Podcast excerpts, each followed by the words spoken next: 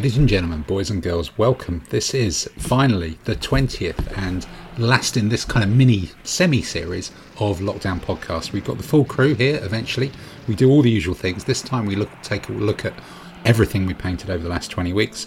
We've got the quiz, we've got some conversations about real and virtual gaming. We get into Waterloo with the Napoleonic session we do also have a poem from Andy, which um, means there's an awful lot of Andy based content in this one. And then finally, as usual, there's some secret bonus extra material if you listen past the end of the final credits music. Sit back, enjoy the podcast. This means war.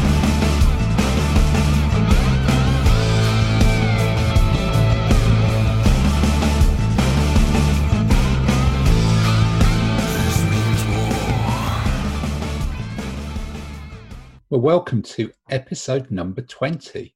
Um, a staggering achievement or um, a staggering way of marking time through um, this this somewhat protracted lockdown worldwide malarkey, which um, has clearly gone on longer than I think anybody in the world thought would happen. Um, whether that's true for the lockdown or the podcast or both, I'm not entirely sure. We're here with the starting team of six this week. Um, Adam is is winding his way from a from a cricket match and may well join us by halfway through or something like that. But you know, we've got the the six of the normal seven here as we hit the fabulous episode number twenty, and in a bit of a variety from. Is normal, normal not exaggerating it a bit, Tim? Well, yes, okay. Normal's kind of pushing it a little bit, I suspect, but but I think usual. in um, possibly usual? Poss- yeah. usual, yes, usual, not even standard, usual. Um, but in a, in a sort of slight sort of stretch version of, of a break from reality, instead of this week, what have you been painting in the last week? What we're going to look around is what have you painted in the last 20 weeks? And I, I've got a suspicion that there's some frantic scribbling on pads. There's possibly a couple of spreadsheets. There may even be a, a visual data graphic representation from Mr. Webb. We'll see, um, you know, as he, he brings his work skills to the table. But I think, um, Simon, in your role as, um, you know, IT bloke of the set, you must have a spreadsheet. Tell us, tell us what's on the Simon. I'm guessing it exists. Lee Ray Mayer spreadsheet, and um, yes. talk us through what you've painted in the last 20 weeks. So yes, I do have a spreadsheet. Um, I didn't get the V lookups done just in time. I, I, I did ran out, ran out of um, interest on that point. The V so, lookups is, is that a unit in the Napoleonic Army or, or some of your Swedes? No, it's, it's like, no, it's only from the Seven Years' War because by the time I Seven get to yeah, so um, fine, okay. So I've treated um, every model, whether it's six mil, fifteen mil, or twenty-five mil, as one object. Okay. So what about in, toothbrushes? Toothbrushes don't count because they're accessories. Okay. Yes, accessories is important. Yeah. Yeah. So annoyingly, I am four short of the number I wanted to get to. So I've counted. Yeah, four short of. So yeah, for, for objects. So in the last 20 weeks, I've only painted a mere 996 models. oh no! Oh, you loser! A thousand things. So you, have got time on this call to actually get it done. yeah, I was. I, I, was thinking that, but I thought that was cheating because we had to have the list sort of nominally uh, concluded by yesterday. But, um, but, you've got you've got nearly two hours left. You could be um, so near, thousand. so far. Yeah, I know. especially if they're Austrians. Yeah. So um, so terrifyingly, I look at it in my 25 mil Chinese army. I think I can't. I think I had most of it finished before lockdown started, so that, that doesn't count. Um, but yeah, looking at armies like you know the the Gaulish army, so the war band so in during lockdown, they went from an army that was fully badly painted that I brought back from Australia, yeah. stripped, rebased, repainted, and that was a mere 256 models. So um, you've actually you've not only painted those, you've unpainted them as well. Yeah, so they, they started I, painted, you've unpainted them, you've painted them again. So that almost yeah. counts double. You must get the extra four for that. Unpainting. Yeah, were previously painted should count half, shouldn't it? Yeah, that should be at least half. So I've done done those. Then you've got things like um, clear the lookup tables. Um, hmm. just a mere ten elephants. I'm sorry, Mr. Webb. I only got to I only got to ten full elephants, but they were elephants with at least four crew and most of them with either guns or uh, umbrellas. So it's one elephant. Didn't you do some artillery elephants as well? I did two, uh, uh, two uh, elephants with artillery, and then another eight elephants. Whoops. So um, th- those have got to count double. Yeah, so I counted them as um, four models each because each elephant has three crew plus the elephant. Um, Chinese 25 mil chariots, 15 mil chariots, um, quite a lot of Renaissance, a bucket load of seven year Swedes, which I know doesn't get into Napoleonics, but they've still got uh, white uniforms and uh, cute hats. Um, a lot of modern tanks, and um, and not to be forgotten, eight 15 mil, 25 mil rabbits. Of course, the rabbits do count, don't they? That's good. So One armed with a carrot. So, so if um, and, you know, and the Swedish like... seven year um, thirty year war stuff you did as well, that was very nice. Oh yes, I got the Swedish, uh, the Pike and Shot Salvo guys, uh, Prince Rupert with Bonnie, and uh, other stuff. So is there anything you look back and go, you know, I'd learnt something through the process of doing those that you know over this or any kind of techniques or, or tricks or things other than buy the right size shield transfers. Um, you know, if I think back almost 18 weeks to when you bought the wrong ones, but um, details, details, details, um, details. The one I had the most fun with, in some ways, was the the Gauls. Um, I used some of the te- techniques that Tamsin and Dave had suggested about, you know, doing some of the skins, some of the shields, and all that. But also managed to try to do some of the um, Celtic t- blue tattoos.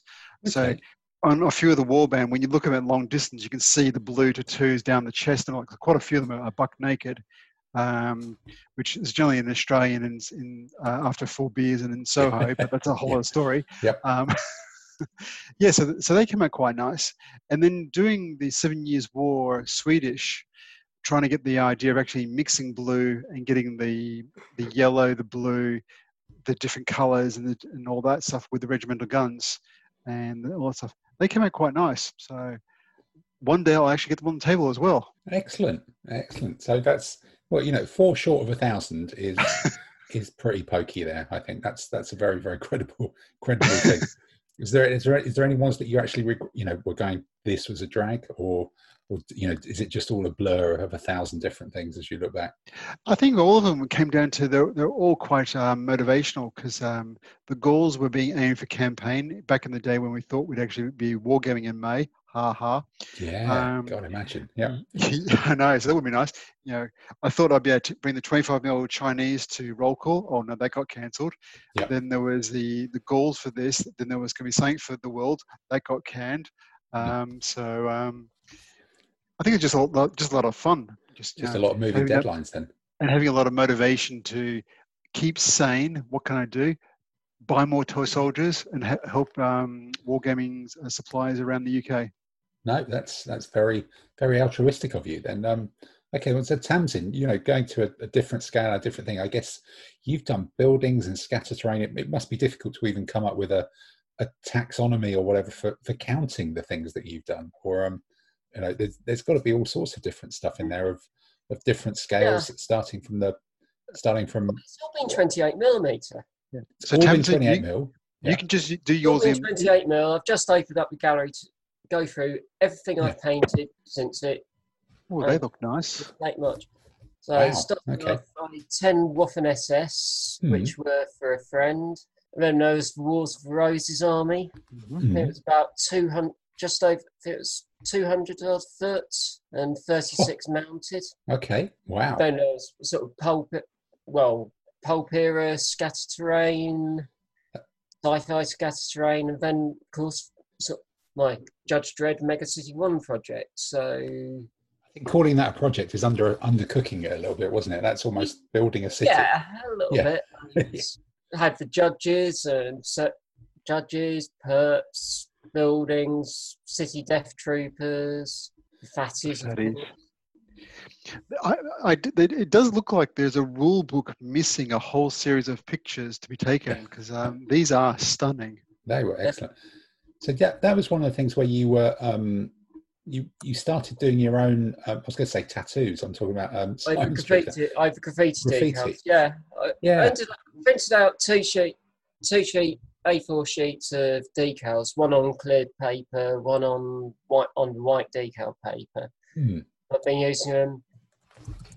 I've had I, I've had a few few issues with the with decals sticking on the paper and not yeah. coming up, not coming off it.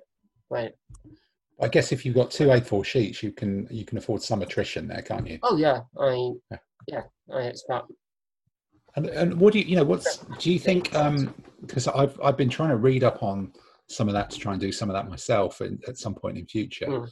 Did you did you you know because there's there's either white backing, which means you've got to paint carefully around it, or there is transparent backing in which you might not get the colors is the theory on on the internet but did you come yeah. come up with a conclusion as to to which one is is the best way of doing it um i still haven't really i've uh, the, i found yes the the clear the clear one one's printed on clear you can either sort of sort of dry brush white where you're going to be applying them hmm.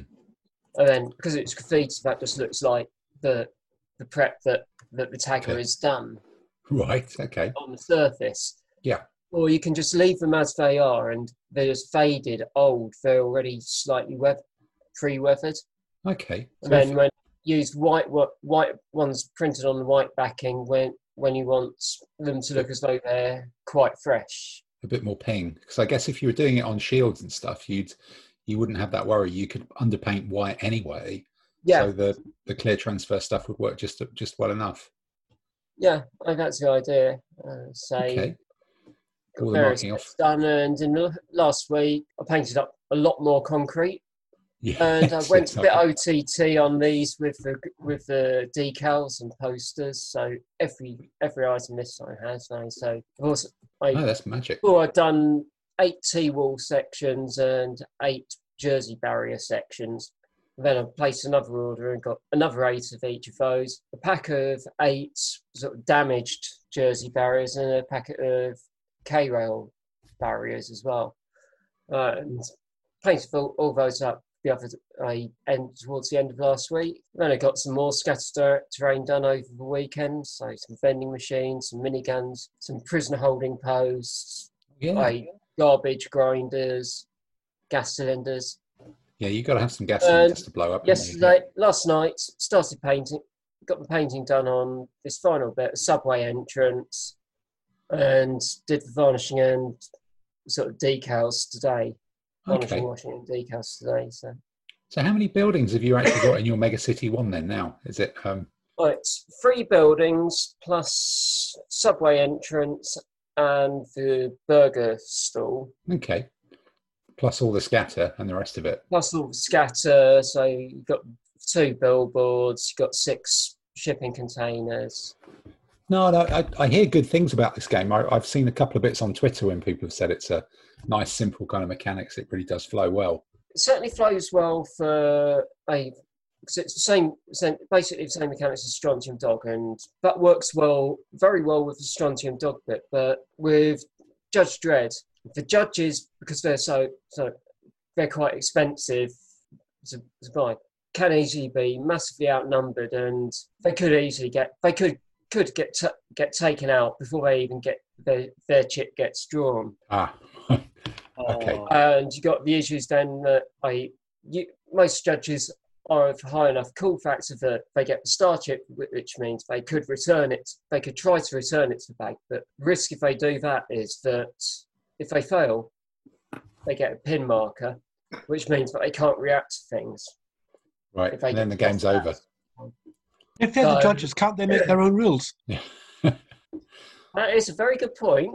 That I what one of the game designers has has suggested as an alternative bit is rather than using giving them the star chip, give them several action chips. And then when when it gets draw when they draw sort of the second or third, second, third, whatever one's out. They do they roll a t- roll a cool test, and if they don't get if they if they get a special special result, a special on the on the die, then they get two actions with that chip.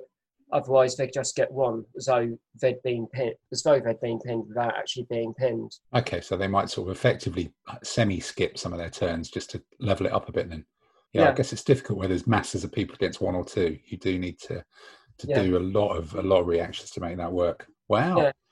I mean, a uh, typical judge, sort of veteran street street judge, you're talking 23, 24 points. And for that money, you could get six or seven, six or seven low ranking, low ranking perps with guns. Okay, right, yeah, yeah, that's a lot of um, lead and laser beams flying at people, isn't it? For sure. Yeah. Riot foam.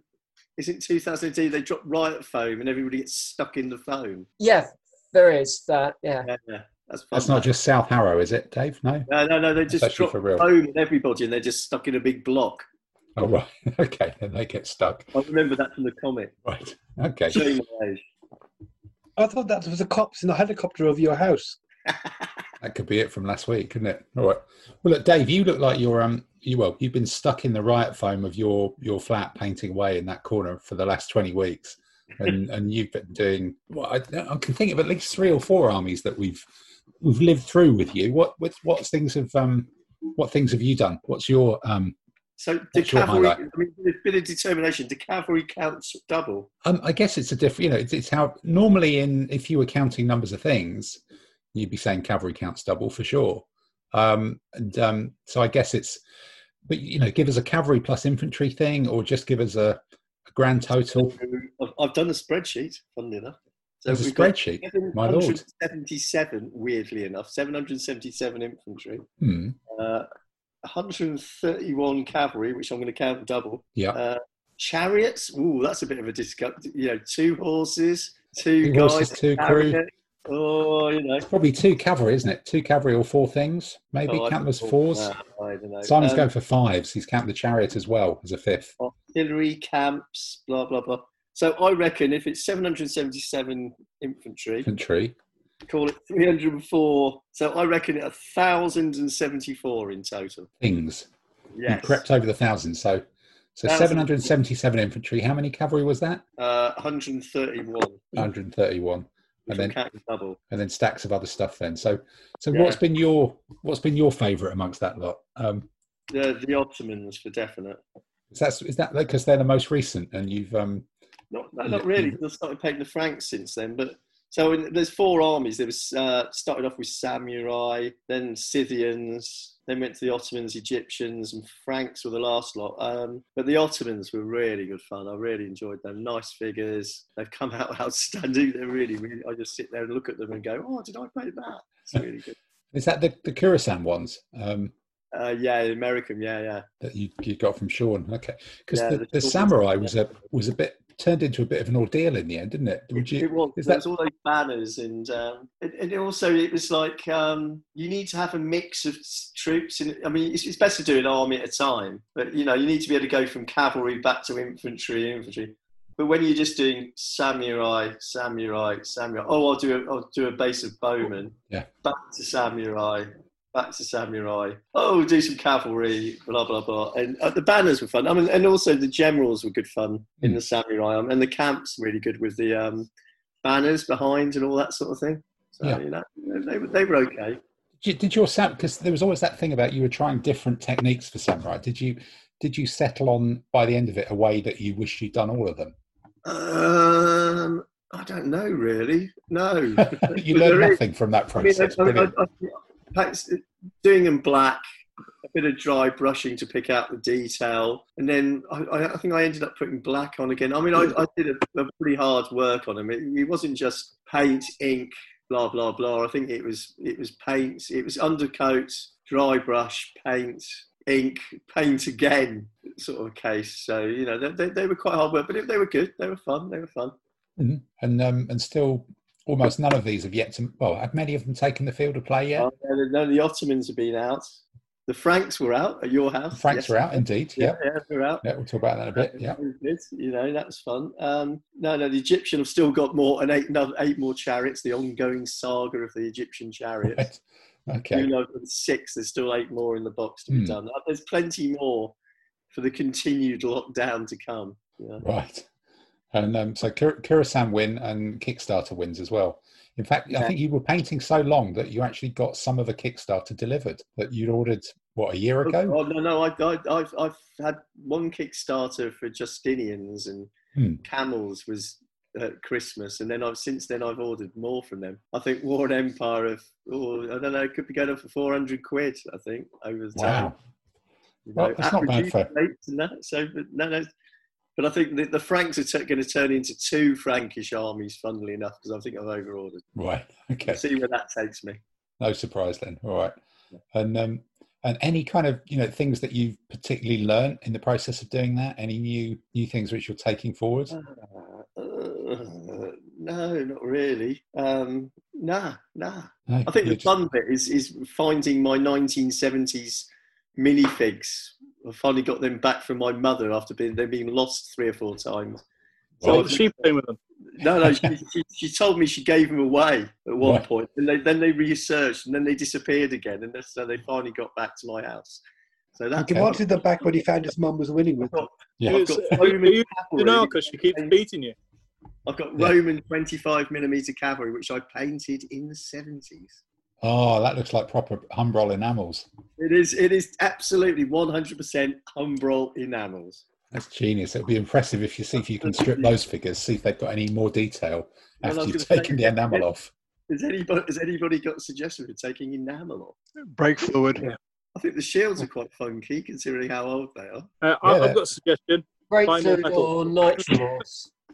No, no, I, I, really, I really want to. I want these to be uh, reconditioned, and I, I, want these to appear on the on the table. Sorry, Tansy, are you saying that nitromors will actually take that off? Nitromors. I don't know. I you just stand back when you try. Stripping enamel for a long time, so Babycham. Baby sham. or a flamethrower. yeah, that could be it. Well, nitromors that that would be interesting. I'd um, yeah, you you might want to try and do that outside in the park and run away to a safe distance when you pour that on, quite possibly, because that's pretty pretty pokey stuff. But that will get the police flying over your house. That probably would, wouldn't it? Yeah, yeah, yeah. If you go buy an industrial bucket full of that, that would be um, that would be a challenge. Okay. Uh, I'm, well, I'm, definitely yeah. determined to have a scratch um, 25 1970s 25 millimeter army on the table at some point. That was going to be a bit of a laugh. Okay. So you let me I, so just the other, I, the other the other alternative I, though I don't think it's it's listed as not being in stock at the moment online is Wil- Wilko's paint, I paint strip, paint and varnish stripper, because I've used that for stripping the paint jobs off sort of Hot Wheels cars. So that that would be enamel. Uh, wow! I did have some uh, Matchbox cars appeared with the box, which is really old. So Tamsin, how did, did sorry, how well did the the stripper take off the Hot Wheels cars paint jobs because they're baked on? Uh, quite well. I you had to, uh, you needed to scrap scrap scrap a bit, but did it dissolve the nice tires, or did it dissolve the tires? Maybe not. No, you I you dismantle the cars first. Just put the metal bits in. Right. Okay. Otherwise, it would just be all just one gloopy mess. yeah, it will. It will. It can will destroy some plastic. Okay. All right. So, but other so, so are okay. It's yeah. It's weird. You can't stuff. really tell until you try it. Yeah. So I think Dave, that probably puts you in the lead on the number of things you. So far, so um, good. I think um, you know Tamsin, we've we've still not quite worked out how to reverse engineer how many things a building is. Um, yeah. But but I think or, you know for your or how much a Jersey barrier is. Exactly. But I guess your 28 mil scale just gives you you know um, quality wise an advantage, but but numerically wise is, is tough against these big 15 yeah. mil boys, isn't it? Really. So yeah. so I think Dave, you're probably in the lead so far with what was it? Just over a thousand. Uh, I reckon. Hang on, I've got a notepad. Uh, I reckon a thousand and seventy-four. If you count, if you count the cavalry, if you count the cavalry double. Count the cavalry double. Thousand and seventy-four things. My lord. So this means war.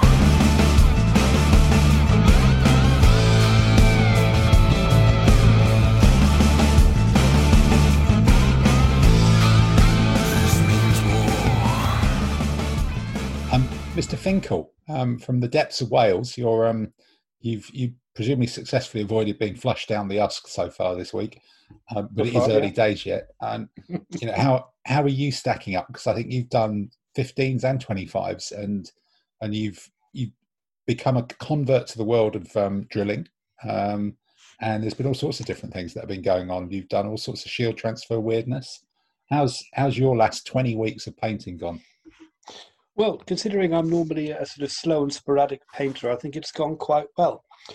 Um, I've painted, I reckon, about 400 figures in total, which by the standard of these other gentlemen is small beer, but by my standard is quite good. It seems to be a pack or a unit a week. And um, I'm, because I'm paradoxically working harder from home than I would when I'm in the office, I seem to find that you know getting anything painted is a result.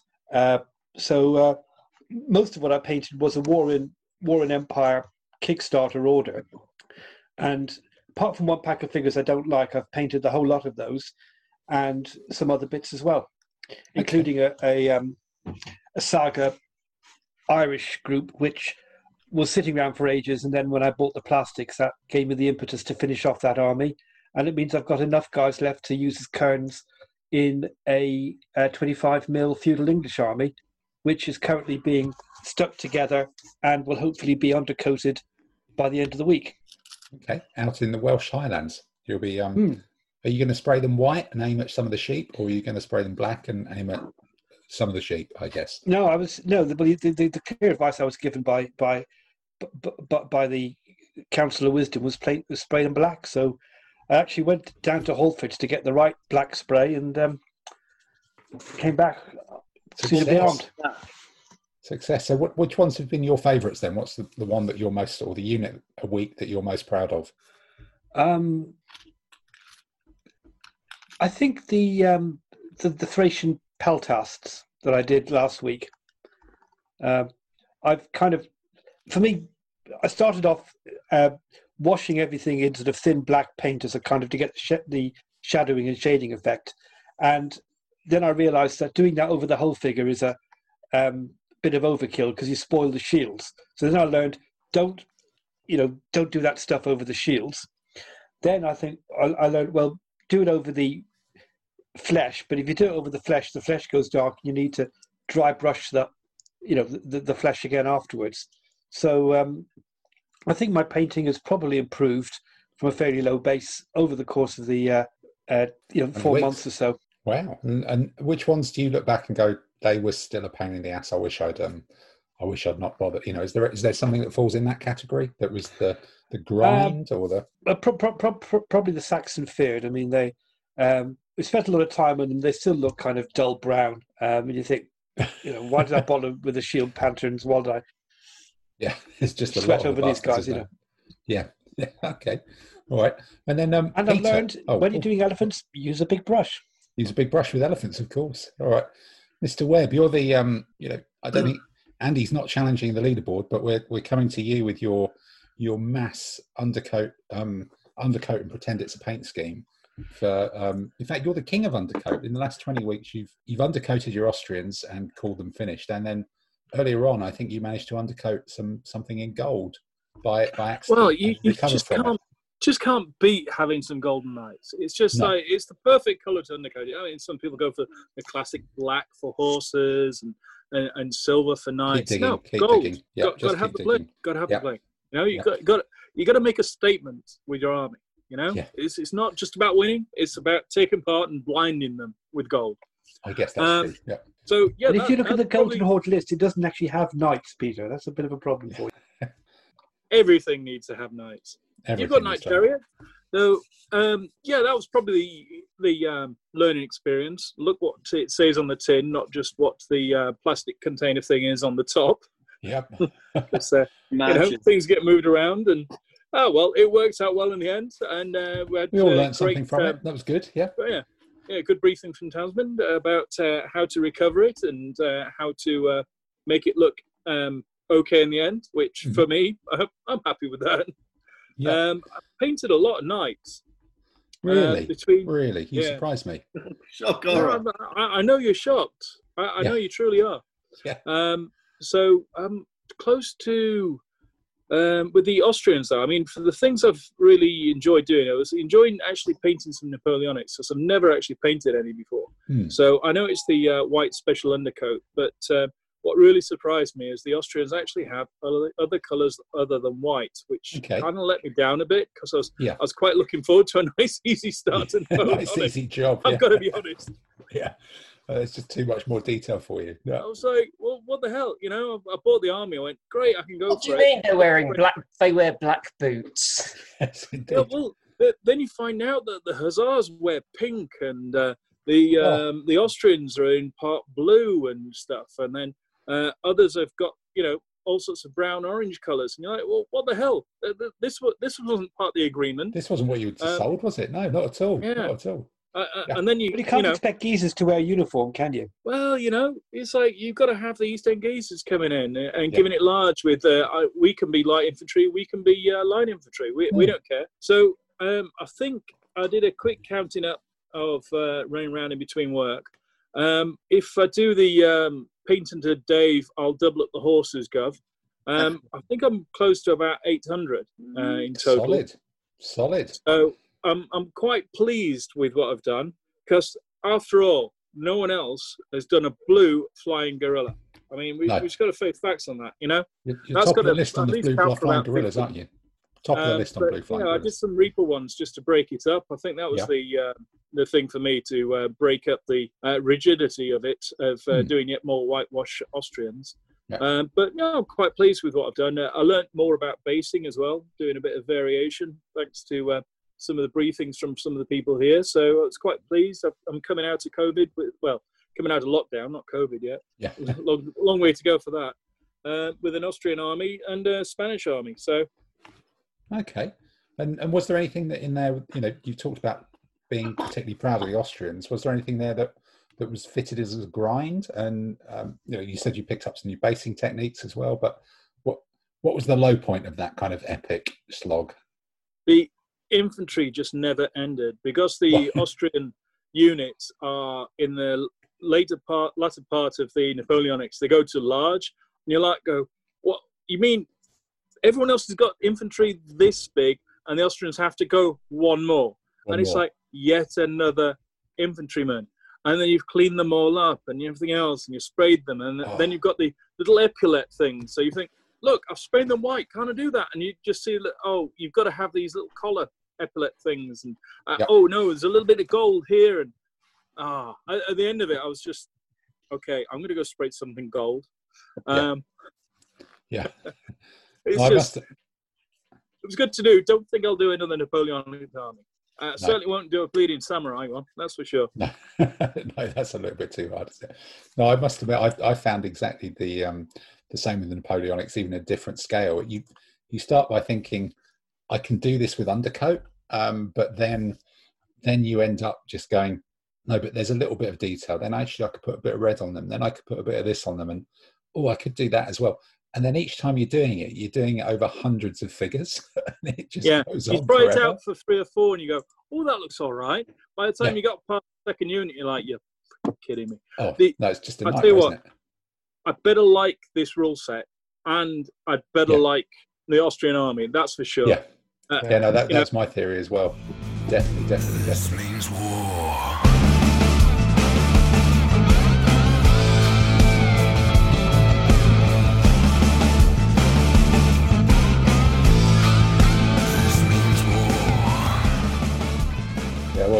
I think from from my point of view, there was it was just trying to cast back to realize how many odds and sods I kind of cleared off the painting table. Tim, I, I thought yeah. you were going to do a, you know a graph over time as well. Well, uh, they, we they could do. I'm, I'm, going to pass that to the um, the IT director or something like that. But, but it yeah. was realizing how many um, odds and sods that I'd got that I would just dog ends of units and things that I had painted around. So, so I think I started with you know five or six bases of those museum hoplites with the big shields, which were lovely. Um, you know, doing six mil prone infantry that's an easy way to rack up the points because they're just tiny little blobs. So, you know, 130 of those, but that's actually about 30 bases or something. That's four to a base, and it's almost just dry brushing, but, but it doesn't count. I had some um, some 15 mil javelin men that I picked up in France at the end of last year. Then there was that Assyrian army that I think I'd, I'd started, but not in a meaningful way before lockdown. So actually cracking on with that and doing the the um, chariots with the sticky on um, panels. Wallpaper. Yeah, the wallpaper on the chariots, which I, I kind of copied almost literally from my 15 mil army. And, and I think finding how nice new line figures were when they painted up was just really, really good. I think they've got a sale on at the moment. So um, ah. that's it.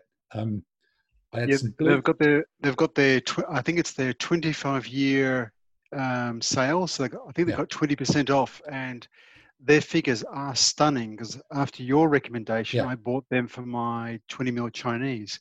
Mm. And for what you get, they are beautiful. They are really yeah. proper, nice figures and they paint up really well. Yeah, no, you know, I think I, I added quite a few to the original base, but that was like 100 infantry, 24 cavalry, four of those massive chariots there as well. Um, then I had those Blue Moon pikemen who were about, they're almost 20 mil. I picked up in the States. There was 30 of them and they tower over my other pikemen, the, the Swiss. Then that Napoleonic army that again, I think I'd sort of started undercoating, but I really cracked onto it. And there was, there was about 60 cavalry, um, about 450 infantry, which still pretty much fits in an A4 box, which is a, an enormous amount of stuff. And um, my, my biggest, I think probably my biggest achievement is not buying the British yet. Um, that's what I managed to fail to do.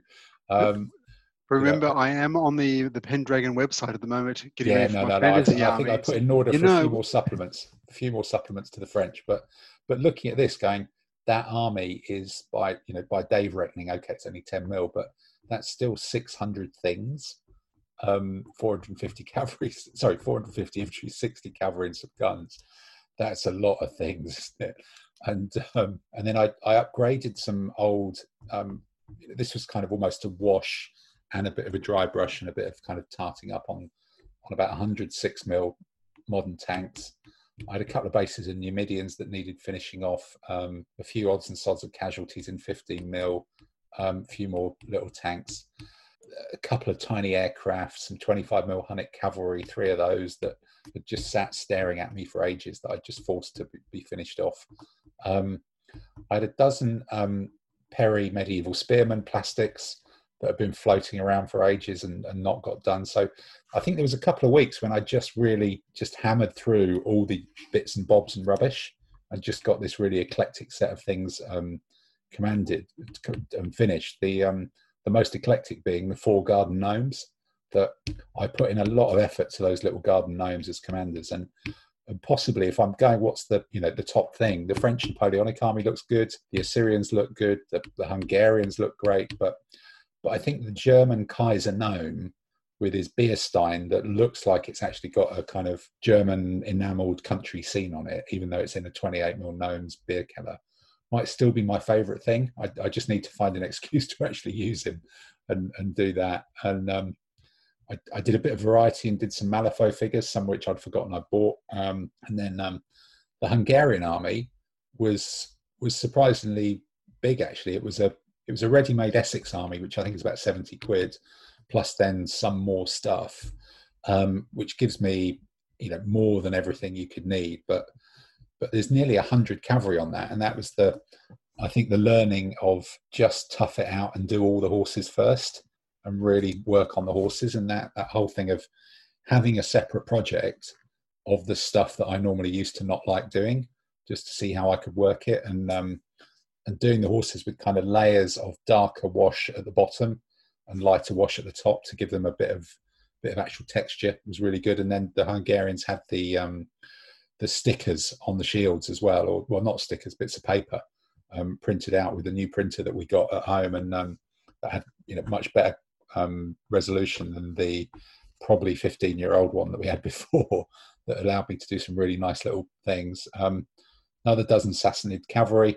and then those dozen um, Carolingians from um, that I got from from Vexillia that that I've now actually bought the rest of the army to go with it. So starting from four bases, I've now just bought the rest of the army, which is a bit nuts. So, so if you do, um, you know, the the Dave system of a cavalry counts double, and um, all the other things because it's mostly the tarted up AFVs, and uh, you, you, could argue the chariots are more than that, but, but I actually um, rack up 1,546 things, cheating quite a bit because um, you know there's a lot of 10 mil and there's a lot of 6 mil there. There's in fact how many So there's probably about 256 mil in that, which some are tanks, some are some are infantry, which is small, and then there's there's the best part of 610 mil.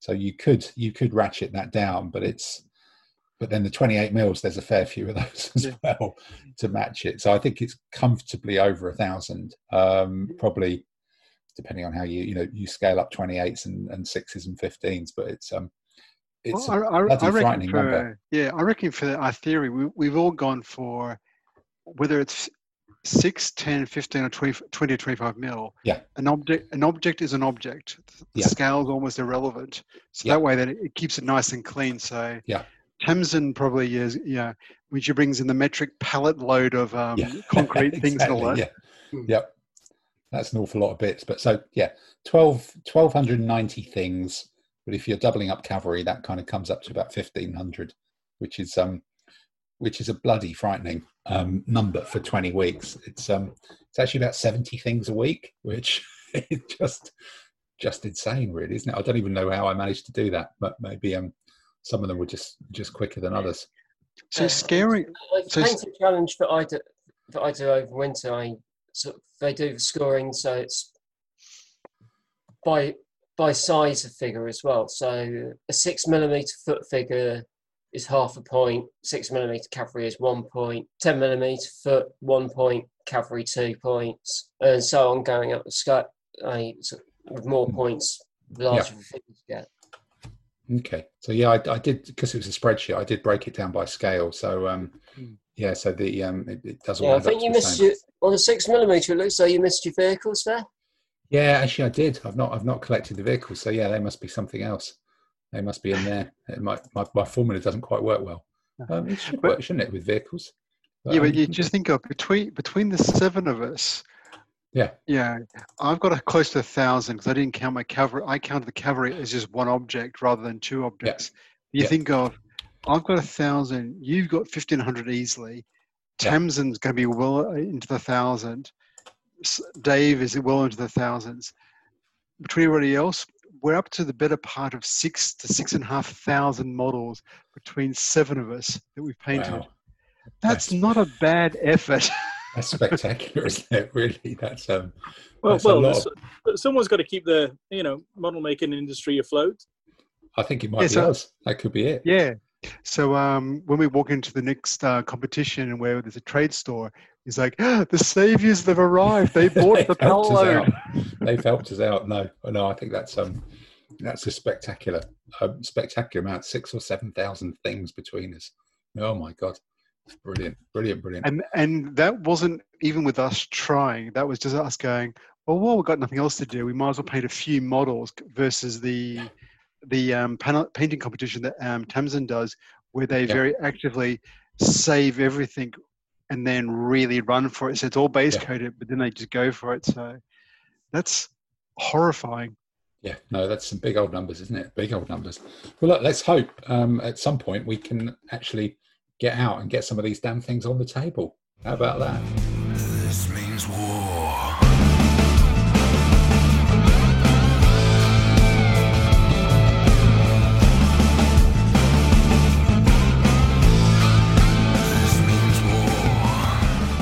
So, talking of getting things on the table, it's um, it's that point in the get well point in the podcast at which we consider who's actually been playing this week. Now, Andy, I, I understand you snuck in uh, possibly some online games before you you headed down the M4 um, to deepest, darkest, or probably bright and sunny Wales. Actually, um, how's how's your gaming week been this week? Yeah, I had one game on Wednesday night against um, Dave Ray, uh, my regular American opponent, and we did. He wanted to use uh, an Arab army of some kind, and I used uh, Normans in Sicily, basically a, a, practice run for campaign if it ever happens.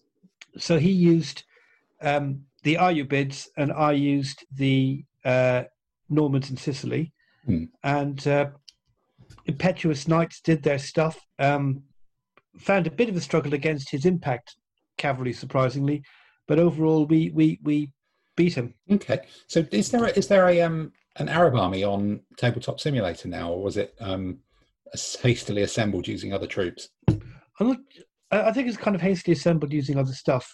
There is um, there seems to be a, a dearth of proper Dark Age medieval cavalry types in the in the ones that you can get inside the tabletop simulator. Hmm. I don't know where people get them from, but um, I think there's a lot of just relabeling things. Okay, so was it was it sort of a, a tactical game, or was it a straight straight setup and fight, or um, you did, did terrain uh, play a part?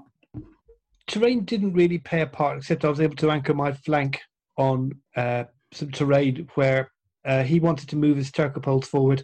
My infantry command came forward and shot them, started putting arrows in them, and they cleared off. Um, right. He didn't, I don't think, use his commands ideally because he had one command of elite, uh, elite, elite heavy cavalry bow, who felt they had to stand up to my knights and fight them, whereas instinctively I'd have evaded them and used the impact cavalry to charge the knights in the flank and then come back and hit them frontally. But he didn't do that. Okay. So that all went fairly well for me. But then my command kind of broke up because you know knights go impetuous and they run all over the place. Um, so with a couple of low command rolls, my big knight command, which was six impetuous elite knights and heavy cavalry and a, an impact knight, were kind of scattered to the four winds and difficult to put in order. And but you by the time he started it. doing anything serious about it, his army had broken. Ah, okay. Was that your was that your game of the week then? Um, yeah. did you did you squeeze another one? Okay. No. Then, um, so Dave, um, you um, you came over to Mad Axeman Towers um, yesterday, and we um, we sat outside under the well in the sun or almost in the sun. Um, and, um, squirrels. Near, near the squirrels, yeah, near the young squirrels playing and and taking the piss out of the both of our poor tactics, and um, and we did something not only weird in that it was an actual face to face game, but we did a historical reenactment of something. Yeah. Clearly, of a battle I'd never heard of. It was pretty niche, but um, but yeah, it was good, wasn't it? It was the, something the German ADLG people had done. If you've, if you've read Count Belisarius by Robert Graves, you'd be aware of it, which is a, one of the great books. Okay. War gaming in the first place. Yeah, but I, I think it, what was really nice was um, discovering the Germans had started to play ADLG. Yeah. It's a good thing. We like that. So we thought, I, I think we thought um, we should support their blog post by. Uh, yeah. We, we, we, we, should put the blog post on the um, links yeah, to this. We will do. Yeah, that's a good point, yeah. actually. Yeah. And hopefully the Germans will take, um, you know, positive attitude that look, we're we're copying their ideas. Yes. Yeah. Yeah. Yeah. But it, it yeah. was a really fun game. So, I mean, you know, uh, war band versus cavalry bow was quite a I found it really difficult, but but, but really good fun. They were really good fun, and it's good yeah, it was, it was, it was Franks against the Byzantines, wasn't it? And um, yeah. in the Battle of Vellum or something. Castillenium, which was Castillenium. Uh, Narses the eunuch. Right. Was that who I was then? You didn't tell me that at the time. The. Yeah, that's. I was okay. All right. Okay. He didn't have a lot to lose, did he? No, I suppose. I suppose not. Uh, no, because it was odd to having historical. You know, they were 200 point armies, so they're they're in theory evenly matched, but a historical command structure and deployment was kind of weird. So I had a, a central command of of inferior supported swordsmen and um, Byzantine infantry.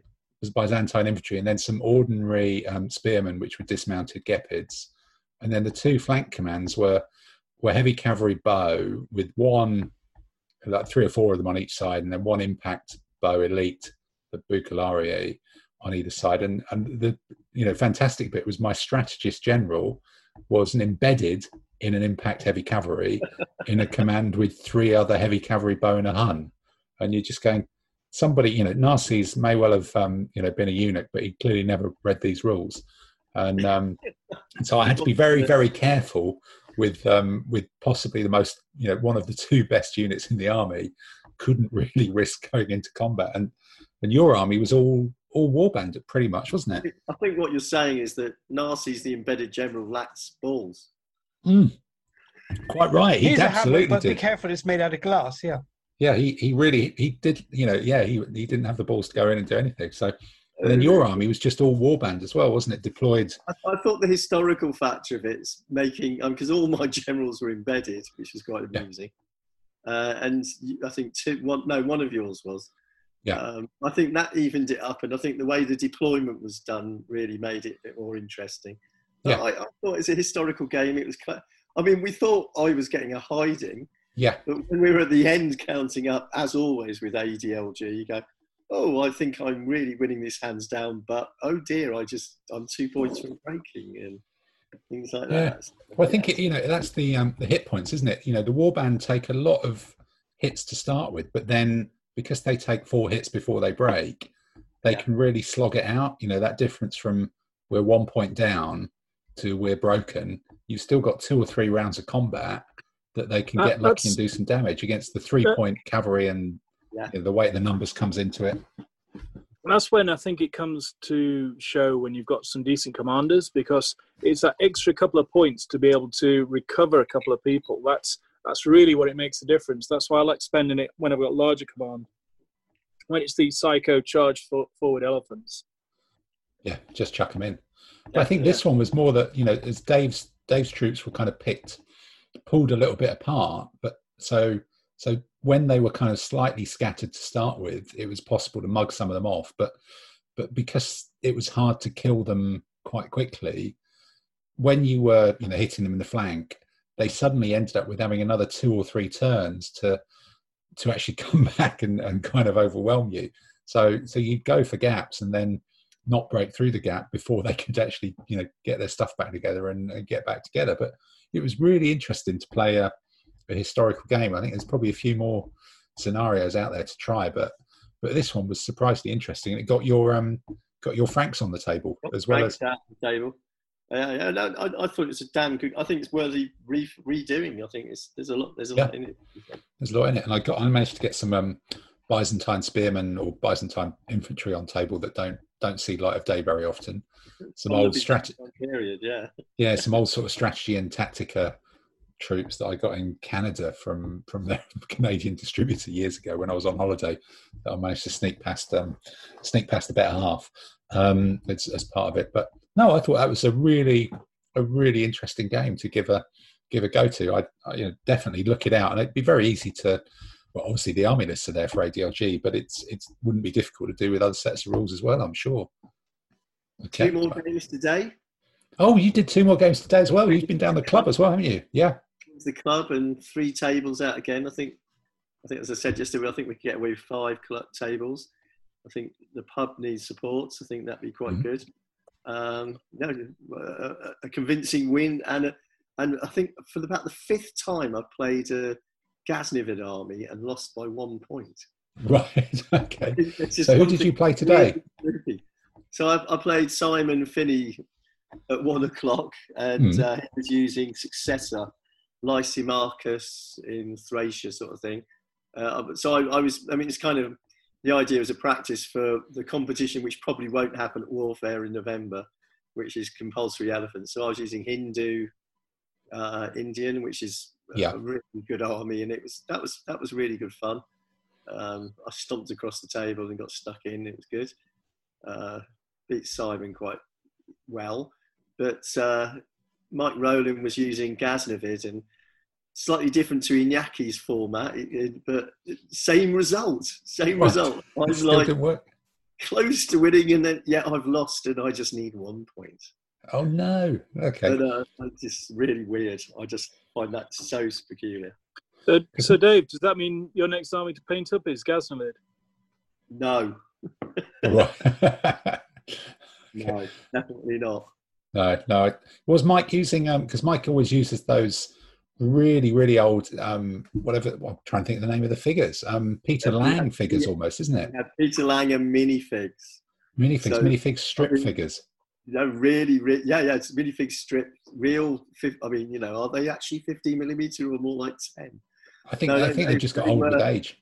Yeah, no, no, they, they were the real deal from uh, 19 70 mumble, gaming where where they're just uh, figures stuck on a piece of I mean I'm not being rude but no they're, they're pieces stuck on a piece of green card it's great yeah. it's really good no it's amazing figures aren't they you know they, they you do look back and realize how much things have come on from from that time I, I think it's amazing in the time that I've been playing seriously in the last 10 years to see the figures that used to be trotted out for DBM when I first you know, yeah. the last two years of DBM, people used to trot out some horrible, horrible things. yeah. Like where we're at now with terrain, cloths, you know everything. It's just it's stunning. It's really stunning. Yeah, no, it's really moved on. Good. Okay, well that's that's the week in gaming then. This means war.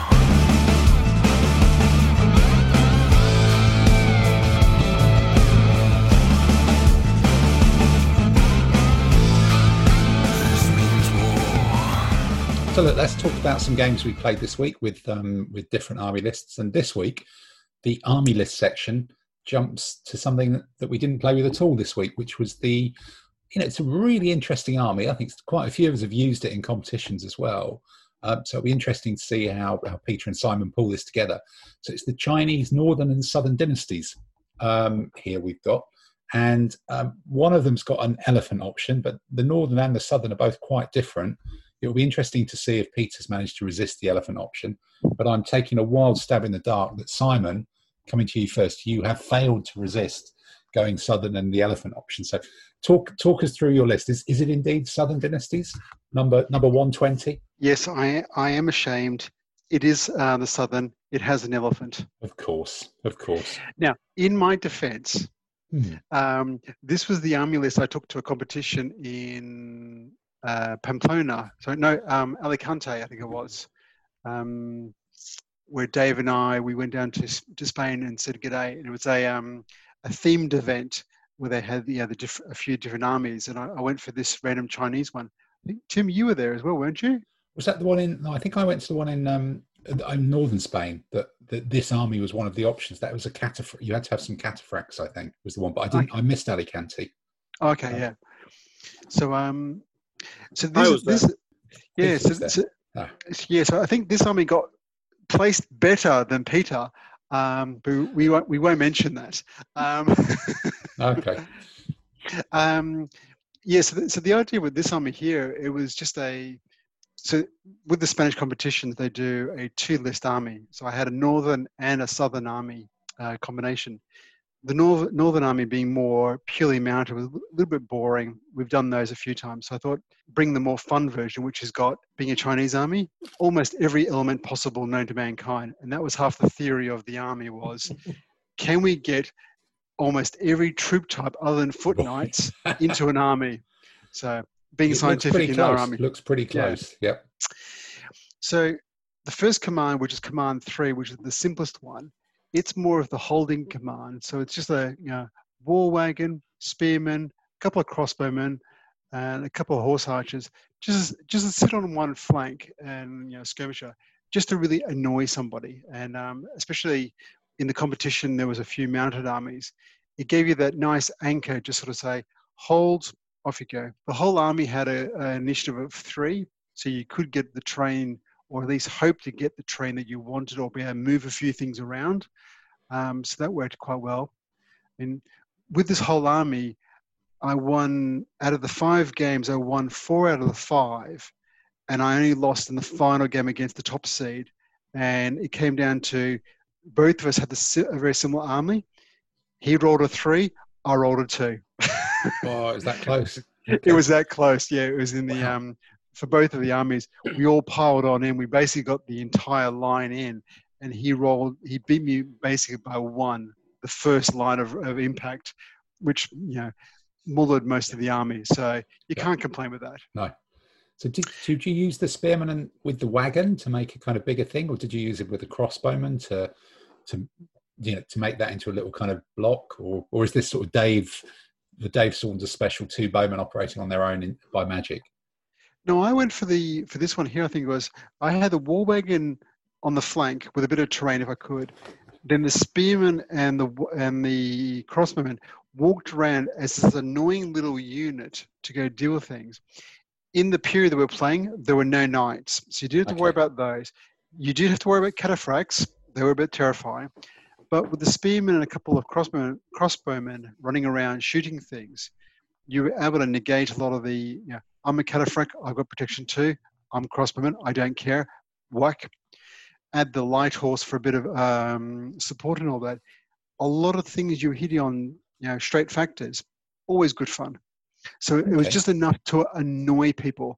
And surprisingly, most people don't like war wagons. You know, a war wagon crossbowman parked on your flank. Okay, it doesn't move much, but other than heavy foot, it's going to annoy most things because they're just an absolute pig to get rid of. Yeah, it's just dinging away, isn't it? Yeah. Okay. Yeah. Then what I did with the rest of the army was um, the, the Chinese don't have superior elephants; they only have just normal elephants. But anyhow, so we got, go for the usual small Death Star of two elite medium swordsmen, impetuous, an elephant, the elephant skirmishers, you know, the usual troops. There's also a couple of um, of the horsemen. So these are the heavy cavalry impact elite. So you've got little Death Star that can wander around and poke things and annoy things. But then you've also got uh, three mounted, two of these heavy cavalry impact, and one bowman, just to give you that mounted punch if you need to, just to go annoy something, especially if a couple of skirmishers come and deal with you. Um, they've yeah. also got the brilliant, brilliant commander just to make sure that you can point at the right place you want.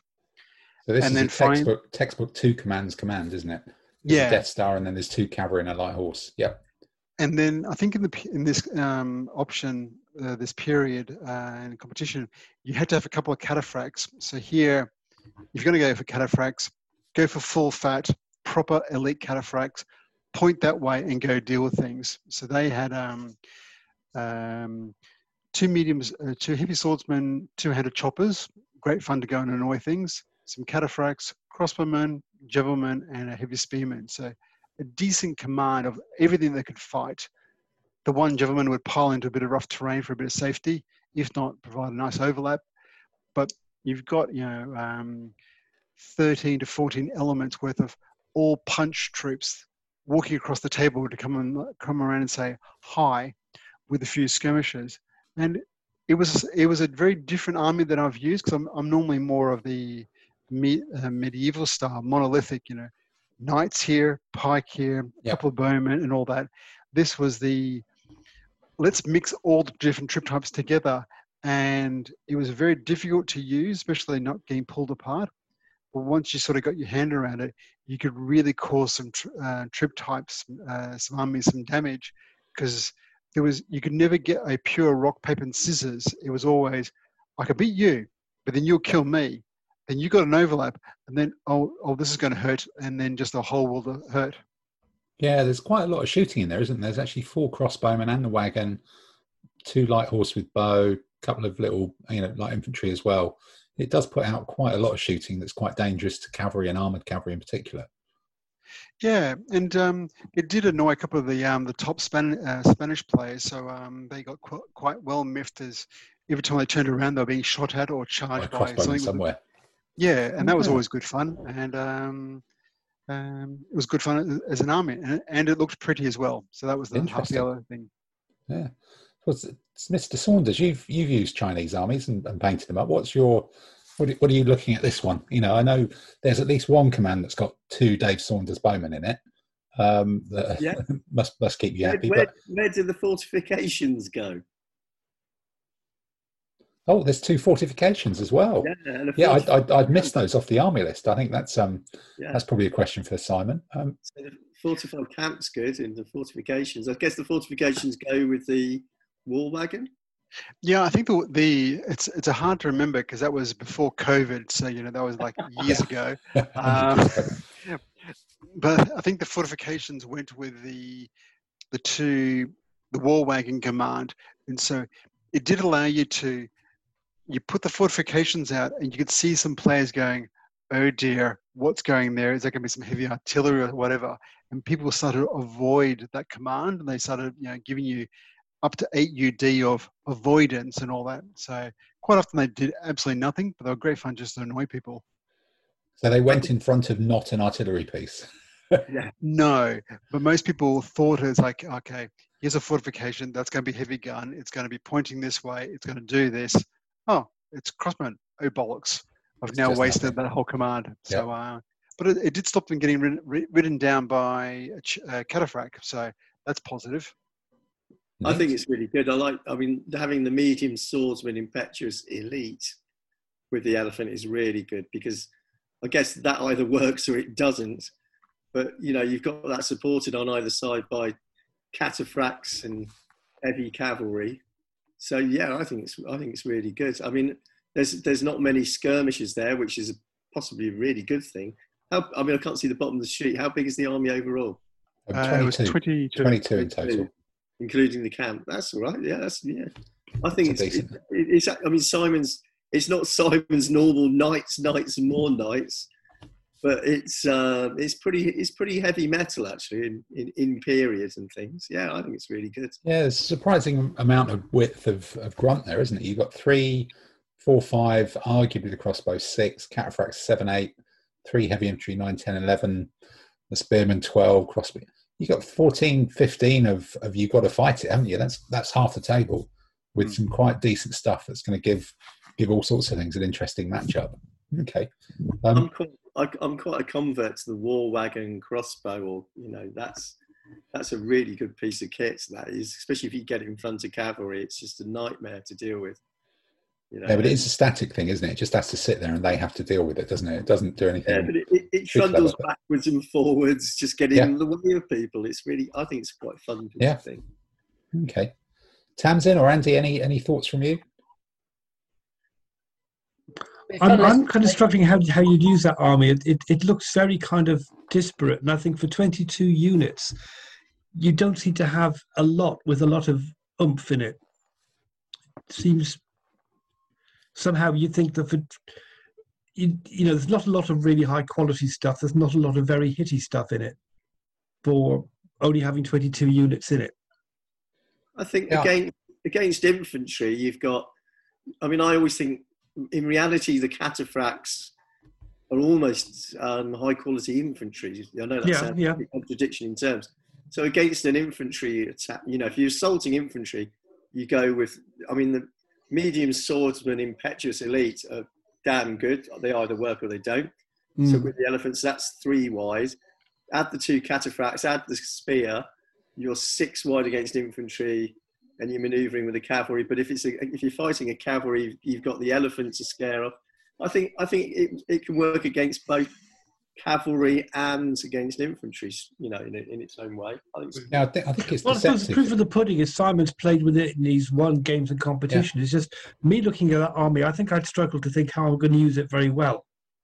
It was a very difficult army to use because it's unlike say a medieval army where you've got a full badger with three pike type of, type of effect, you did have to place your army carefully and you couldn't just walk up to someone and give them a kicking. You had to spend some time maneuvering, drawing a few things out, poking someone from the flank, you know, getting a, you know, a couple of skirmishes to annoy people. If once you learned how to tease apart a couple of armies, it worked quite effectively. But if you just wanted the, the line six up and charge across the table, it didn't work. I tried that once. I packed up in about 20 minutes. yeah, that's a tough one. Tamsin, what's what's your thoughts? You know, it's, it's again, it's probably a bit different to the armies that you normally put together, but yeah, it's more complicated. It's uh, more complicated than in each of the commands than I would I would normally go with. But I think it would be fun to, fun to use. Yeah, I suppose you could you could you know you could well simplify it if you had the um the heavy swordsman and the heavy spearman from the second command um, you know, if they were in the first command and you swap the heavy cavalry impact and the, the light cavalry into the other one, yeah. you could kind of have a two cataphracts, two cavalry, and, and, a bowman command, and then you could have a, a stack loads of pokey infantry um, yeah. command as well, which might make it a bit um, a bit kind of cleaner. But you still got you still got all the same pieces, haven't you? It's just um, yeah. it's just mixing it up a bit. Uh, there's it's um it's actually, but looking at that, how do you cover which command would you cover the opposite wing to the war wagon with, Simon? For me, when I dealt against the war wagon, I actually found it most effectively just to ignore the war wagon and you accept the fact that you you're going to get shot at. So I think when I played against the uh, the French guy, um, whose name escapes me, where we basically had the opposite uh, Yves, yeah Yves, where he had the basically the opposite army. Both our war wagons just sort of parked off by the side, opened a couple of bottles of red wine, and did nothing for the rest of the game because um, we ignored each other and we just basically lost those two or three UD of the, the troop types, and just everything else went for it. So, because um, one one or two spearmen against a war wagon, uh, war wagons can be very tough. I've I've tried to charge with pike, and the war wagon stood there and went, "Really? Is it the best you've got to go, go against me? So yeah, yeah, they're quite. They can be quite tough. Oh, it looks like we just had an Adam arrive from um, from left field, hot foot from the cricket pitch, and um, looks like he's attempting to to get on video possibly at, at this point in time. Do we do we have an Adam in the room? We do. There he is. Hello, hello. How was um how was the cricket, Adam? Yeah, we crushed them, so all good. Fantastic. It took a little bit longer. Took a bit longer than I was expecting, but that's a sentence I quite often say about cricket. To be perfectly honest. Yeah, I suppose that does work, doesn't it? Yes. Well, look, you've you've missed us totting up the fact that we probably painted over six thousand figures between us um, in, in, the last twenty weeks, um, which was was quite spectacular. A lot of them quite small scale, and I think because you've been doing twenty eight mil, you're um you could contribute to that, but but not in the the hordes. Did you say six thousand? Yes. Yeah. Yeah. I don't know whether to be impressed or appalled at that. yeah, it was pretty. nice, you losers. I know. Yeah. Now, um, at least four and a half thousand of those were between four of us. Yeah. and then Napoleonics, some of them just count as being undercoated, and you've done most of it. And then, so, um, then, and then Tamsin just came in by the pallet load with all the all the buildings, yeah, the twenty-five mil, and the concrete, and all that. So it was. Some of them impressive. are very small scale. These figures that were painted. Yeah. Tamsin's weren't. No. Some of them were, were you counting the buildings as an equivalent amount of actual figures, or just the one? I think once we got over six thousand, we were like, "Where the buildings can count as ten, and we're still, you know, we're still safe." Yeah. I, we didn't need to to cheat with how we counted the buildings to get over six thousand. That was um, it was still comfortably there. Still yeah, very comfortably there. I think we we worked on infantry was one, cavalry was two, a chariot was normally between three and five, whether it's a light or heavy. An elephant's a bit more than that, so um, it got scary very quickly. Yeah, that's um, yeah, that that's that's appalling. Well, you know, there's, there's six people in 20 weeks, so it's only 50 a week equivalent. Okay. Which oh, is well, anywhere in the world, there's anybody who's in a group of people who've painted more teen soldiers. Yeah. I really doubt it. I think we probably the world record holders COVID painting. COVID painting no. record. No, there will be someone. Dave, I disagree with you, okay? Because it must be said, us people doing this podcast, we are quite a bunch of sad bastards. Yeah. But there are sadder people out there, I'm absolutely sure. I'm pretty sure about that as well. yeah. Well, look, there's people who listen to it, never mind us who contribute. So, um, yeah. you know, that's. Did that's you say people in plural there? No, Pete, there's there's there's a person. There's at least two. There's at least two. We're aware of two, which is all good. But um, but Adam, you've dived. Martin Stevenson, haven't we? Yes, that's true. Yeah, we got another one as well. So um, because I, sorry, gone. I just thought this. I just thought the system was if you listen to three episodes in a row, you got invited to take part. That's what seemed to happen yeah. to me. yeah, well, we've been waiting to um, to cycle out, but nobody's managed to get three in a row. So so that's why you're still here. To be honest. Okay. It's it does work like that, but but you dive straight into Simon's um, slightly eclectic and cobbled together, but but possibly effective because it did quite well at a competition. Um, Chinese Northern and Southern Dynasties Army, uh, which has got um, kind of Death Star plus Cavalry Command. It's got Cataphract plus bits and pieces of Foot Command, and then it's got um, Park on a Flank, War Wagon, and some Stuff Command as well. Um, Is that a Chinese elephant? Yeah. This is the Chinese elephant. I think it's the only one allowed. Only one. Yeah, I wasn't paying attention in geography and biology then, was I? Big country, and it's near Vietnam and stuff like that. I think, or, or okay. they used to own parts of it for quite quite long periods of time. So, um, so that's um, that's that's that one, and then um, I think our. Do you realise it's taken us twenty weeks to actually find a list that has got something which combines elephants and something which could be classed as a knight. What could be classed as a knight? Cataphracts. Are they technically? I mean, they're not, real knights, but they're kind of. It's close enough. We all know they're Knight X, really. Yeah, they're Knight X from the good old days. Yeah. Um, so then um, the the other one that we've got um, somewhere is. I'm taking bets on lots of cataphracts. Yeah, we're taking bets on lots of cataphracts and lots of elephants in Peter. There's going to be an elephant. So this is the Peter option, yeah. Chinese Northern Southern Dynasties. So Simon, early on, you were saying that you know uh, one week ago is line up and charge. I've just gone for that. I've just gone, yeah, we're going to give it some large. We're just going to go in. So good old Elephant Death Star. Got to charge in. Got to have a bit of fun with it. Um, and then uh, I've mixed it up. Tim, you were saying earlier about having the uh, couple of cataphracts with uh, Impact Horse. Um, I quite like that because um, you and Adam used it against um, myself and Andy when we were up at um, the doubles. All right, Burton was that? Yeah, oh, yeah, no. Burton. Yeah. yeah. Did it work? Uh, just. Oh, good. We oh, had you on the ropes. And it was like one, one or two points in it, wasn't it? At the end. It was a draw that game. Um, with the oh, drew that game. Wow. Yeah, with one or two it. more turns, we'd have won it because we had we, we had them on the back foot, but time was That's called. My memory. Yeah, exactly what happened. Yeah. Okay. This means war.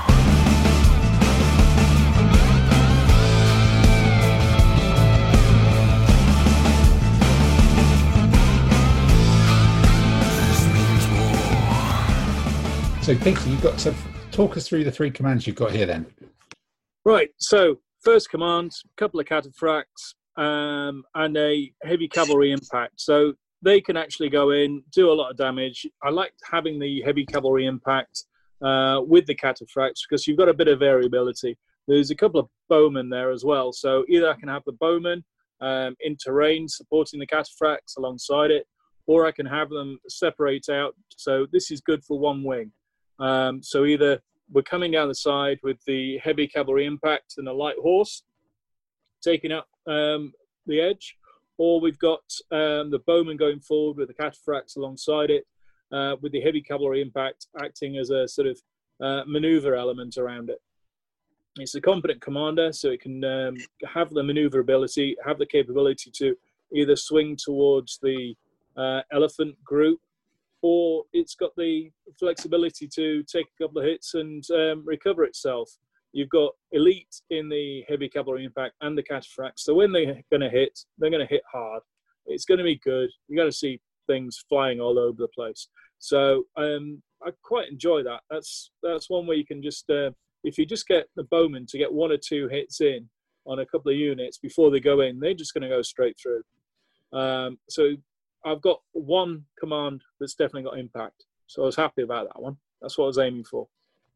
Next yeah, that's one, driving down a flank, isn't it? For sure. Yep. Absolutely. It's going to piss off anybody. You know, turn off with a couple of light horse and a, couple of horsemen. Yeah, I'm going to stomp you quite happily. Um, next one, elephants. Yeah, got to have it. All right. It's not elite, it's ordinary. So I didn't include the commander because I thought, yeah, I can put him in there if I want to, but I'm not risking it totally.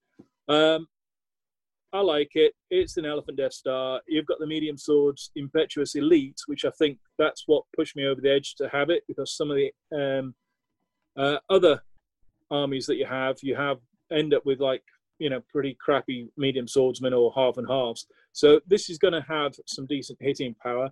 Plus, you've got the ability to go through terrain. So I kept it so this has the flexibility to stomp through terrain if it's there because the elephant. So someone's slapping down fields, great, not a problem. If someone's going to be coming along with a lot of cataphracts um, or chariots, no problem. I'm going to put down terrain and force them to fight where I want them to. So I can have a bit of fun with that. Ordinary commander, nice and neat going in. Um, my last command, I've got the commander in chief with it, and uh, I like heavy swordsmen with two-handed choppies. Uh, partly because my son chopped up my Spanish knights with it a couple of weeks ago. So I was like, well, if it works for him, it can work for me. Um, so I, they've got a lot of hitting power. A couple of light infantry in front of them. They're going to get there. A couple of bowmen to work around the edge just to do the overlaps against light infantry or get a couple of shots in. It, it's well worth it, especially with the bowmen if you end up against a old cavalry army. The bowmen are going to be great. They're going to be chipping away like there's nobody's business. So I'm very happy with that. And I've got the heavy cavalry impact again. I'd probably actually have the light cavalry and the heavy cavalry impact to hang back a bit more. I might do the light cavalry for a charge around to stop things escaping, but they're more just to protect the edge as opposed to forward project. And then as soon as it starts breaking up, to go in and start snatching up easy points. That's the basically the, the aim of that command. It's a delivery system for two-handed choppies getting in there to mash things up. You can't ignore it. It's coming at you what are you going to do about it? So is that one? So this one's um, looking at the army because you've got the cavalry, the two sets of cavalry. It's almost one deployment here, isn't it? Your your Death Star's going down the middle, and then you've got either of those other commands on one wing or or t'other. Are you trying to narrow yeah. down the terrain here at all, or? Um... Well, because I've got a couple of cavalry on either side, I'm not overly stressed about narrowing down the terrain. If it narrows down, I, I can just narrow my army down to actually just deliver and just play on one half of the table and ignore the other half. I, I don't care. That's going to be their issue, not mine. I've got the stuff that's going to go forward, so I'm not worried about having to dance around. They're all going to go in and hit. So I want to ideally have them spread their army across, and then I send a, a light cavalry uh, bow just to stop them maneuvering, and then hit, you know, have the, the, majority of my three units hit two of his. So that that would be the ideal thing for me.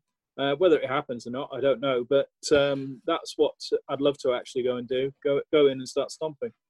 Yeah, because I, I, guess the, the heavy swordsmen are are more by definition more vulnerable to cavalry than than heavy spearmen. But once you've got six of them, the numbers start to take on a quality of their own. You know, you're going to have more more width and more overlap than a lot of things there. Um, okay, um, Saunders, what what about you comparing these two? You know, I, I see this is yet again the time when someone's put in a pair of bowmen. In fact, into to two commands, there's a pair of bowmen just to get your vote in a very cynical ploy here. But what what's your thought on this one? I'm just wondering, what date is that? Um, it's the south one. I know. I mean the date. It says. What does it say? Peter is the date. yeah, yeah. Peter the Great. the option is Peter. You yeah. know what more yeah. do you want? Peter's option. Um. Yeah, six six two handed weapon guys is quite. I, yeah, I'm not sure. I'm, I'm, can not decide on that. I think it, it it's good. They can be very scary. I've I've had a couple of competitions where someone's dropped six of those, comes storming across the table, and against anything other than knights, you can see most armies going, "Well, hang on a second, that's a bit rough." Six two-headed chop, heavy two-headed choppers, and with the brilliant general, if you're really lucky, you can move three times in one turn, right up to the four UD. It's a nice, de- it's a nice delivery system of deal with this. I think it's especially if someone drops up with some yeah. heavy spear I'm just going to chop them to bits. I even win on uh, draws, so hmm. you got to love it. Yeah, I think it's quite a good net, as I'd call it, where you know even if you're facing four cataphracts, you've yeah you've got four lives. You can even if you lose two in the initial contact, you're going to probably get past his flanks. So that's quite good. Yeah, uh, yeah, yeah. I, I yeah, I'd, I'd, worry about one flank, but I I don't think unreasonably. I wouldn't worry about that. Mm, okay. Um, what about um, Adam? You're, um, you're, you're, this is the first one that you've had a good full look at. Um, what's your, what are you thinking on this one?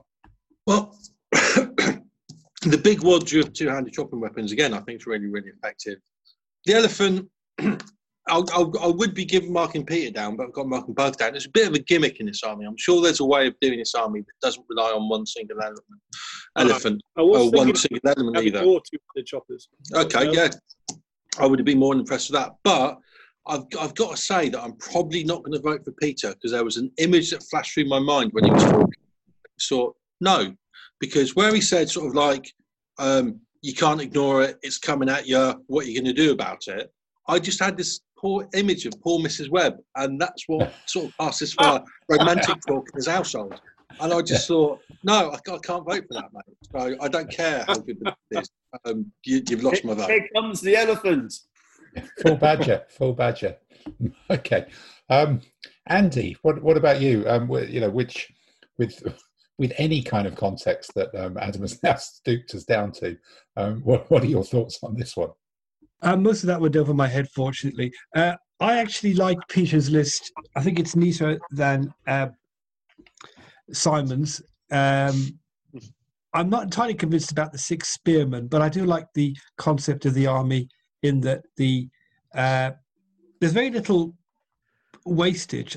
Uh, apart from the fact, I'm not sure I'd have two archers in each each command. Uh, but apart from that, I do like the overall idea. You've got a heavy infantry hitty command, you've got an elephant hitty command, and you've you can hit stuff with the cataphracts and uh, knight if you want to. I've now come to the conclusion in most of my uh, lists, I would like to have a foot bow with a mounted command for missile support, and it's something I'll be trying to achieve wherever I can in most cases. So I do like that idea in core one. I think having two of them is maybe overkill because I'm not sure the speed things travel. You're going to get a lot of shots in before the hand to hand combat. But other than that, yes, I do like Peter's list. Okay. Tamsin, what, what about you? What's your thoughts on this one? I agree with it. It's a much simpler list to use. My main concern is sort of the first command, the cavalry command, because you've only got three hitty, hit, three crunchy, crunchy units in it. and I'm just wondering, I if you drop two of the bowmen, I add another elite elite heavy cavalry. I'm not. Sure, are there three? In, I'm not sure you're allowed three in the army. Actually, uh, you can get four elite uh, cavalry in the army, so I couldn't get another elite one. But you could get a normal one, maybe. Oh yeah. right, yeah. Normal heavy cavalry. Yeah, I, well, I have I have two elite heavy cavalry in that, that command, and the heavy cavalry in the the, the men with big choppers command could just be an ordinary could could be the ordinary because if it's if it's being used if as Peter says it's rollers sort of hang back a bit and then once once the heavy swordsmen have chewed chewed things up go around the flank and do and pick off the easy targets. It doesn't really need to be a leap for that. So I I'd probably drop two bowmen, get one more. I put a heavy cavalry impact, a second heavy cavalry impact elite in the first command, and change the heavy cavalry impacts in the, thir- in the third command to ordinary. Yeah, uh, I, I'd be more likely to pick this list than Simon's simply because it's it for me. It's it would be easier to use. It's kind of cleaner, isn't it? Yeah, I, I think I'm I'm with you on that thing. You know, that first command, whilst it's got a lot of stuff in and it's got three elites, it is still yeah, it's three cavalry and and some supporting bowmen. Um, and I I do feel that you know if you're going to have a cavalry or mounted command, it kind of needs to be four, yes. and and the cataphracts support are primarily anti are primarily an anti-infantry weapon, or, or better than that, which means you've got two wings which are just sort of a single single heavy cavalry and a and a light cavalry. Um, but then I suppose you've got a couple of bowmen with them, but it's it's a little bit flaky on on the wings. I you know the Death Star's a no brainer, isn't it? Impetuous elite medium swordsman is so rare. That's just great. You've kind of got a grab for that. But but I with with the two list compositions, having you are doing quite a lot with both of those um, flanking commands. So, but but that Death Star is so pokey and it's going so straightforward, particularly as it's impetuous. I, I kind of wonder whether not having that as part of a a two command command, if that makes sense, like Simon's done. You know, he's got a general who runs the Death Star and something else. That that whether that's almost a waste of a general, because all he's doing is driving the Death Star forward, Whereas the Death Star is just going to go forwards and go in. Most turns, it's going to be going forward at one point a turn, um, and and you're kind of using losing that plus one from the general.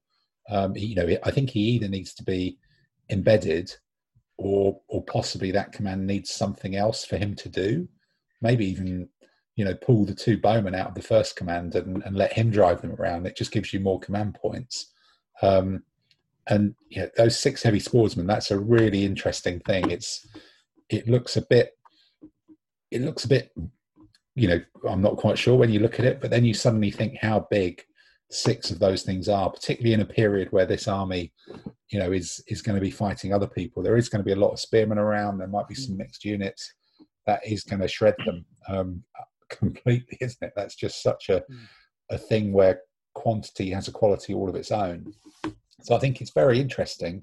I, I just wonder whether it's a little bit relying on one heavy cavalry and one light horse on, on both flanks that they could get they could get overwhelmed and you lose the benefit of the elite and and you you lose the benefit of the you know having a specific general with that death star um, but it's it's an interesting thing it's quite different to simon's in the in the mix and match although i suspect there's a similar number of of combat troops in there, um, but it's you know, was a very similar mix of the two cataphracts, two heavy cavalry.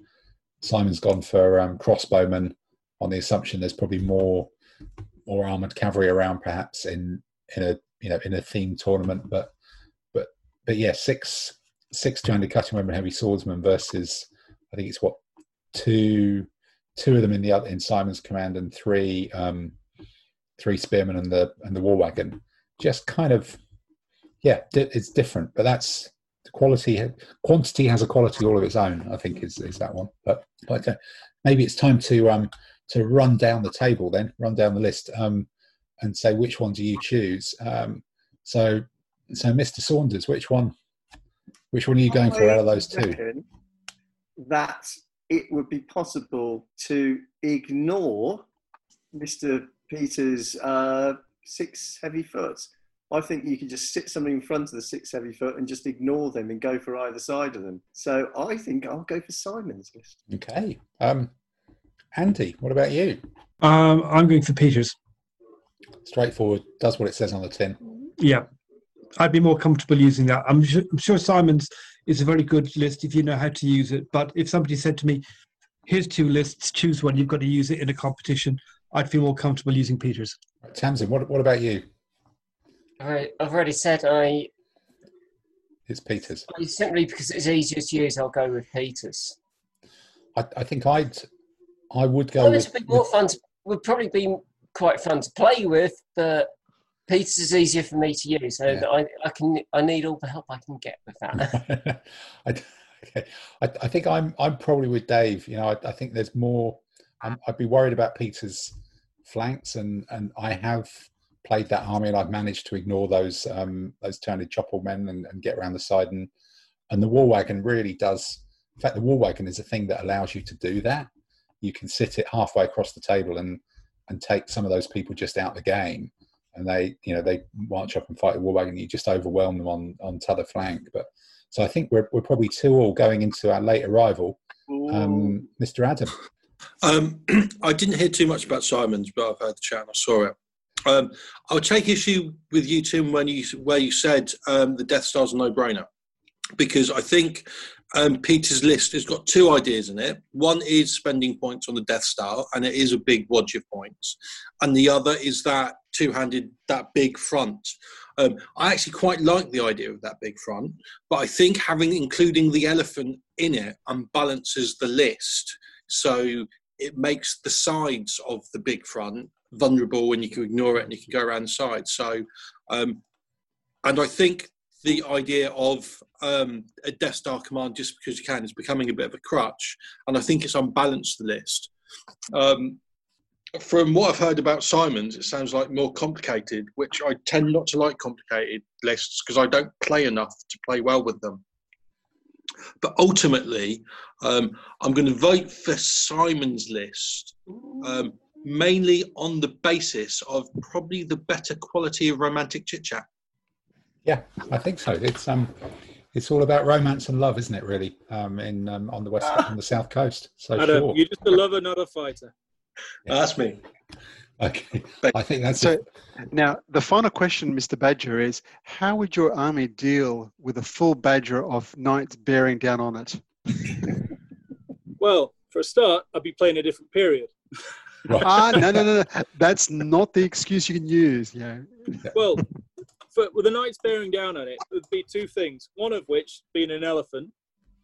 Uh, secondly, an awful lot of terrain. So the knights bearing down on a load of fields and everything else. You're going to be laughing because I'll be getting the shots in and everything else. Uh, and then finally, um, the for the knights, unless you've got full on knight army, uh, you've got to have some shitty troops, and they're perfect targets for the cataphracts. Well, it sounds um, like you've strung a load of words together there. I'm not sure they make any sense if you put them on the tabletop, but it's um, it was very confidently well, no. delivered. I think that was definitely. Deliver it with answer. confidence, then charge in. Cataphracts is the answer to medieval armies. I think that um, that's that sounds like a surefire winner. I think that means that we move, you know, seamlessly to the Napoleonic age with with our famous um, tail end of the Napoleonic Wars.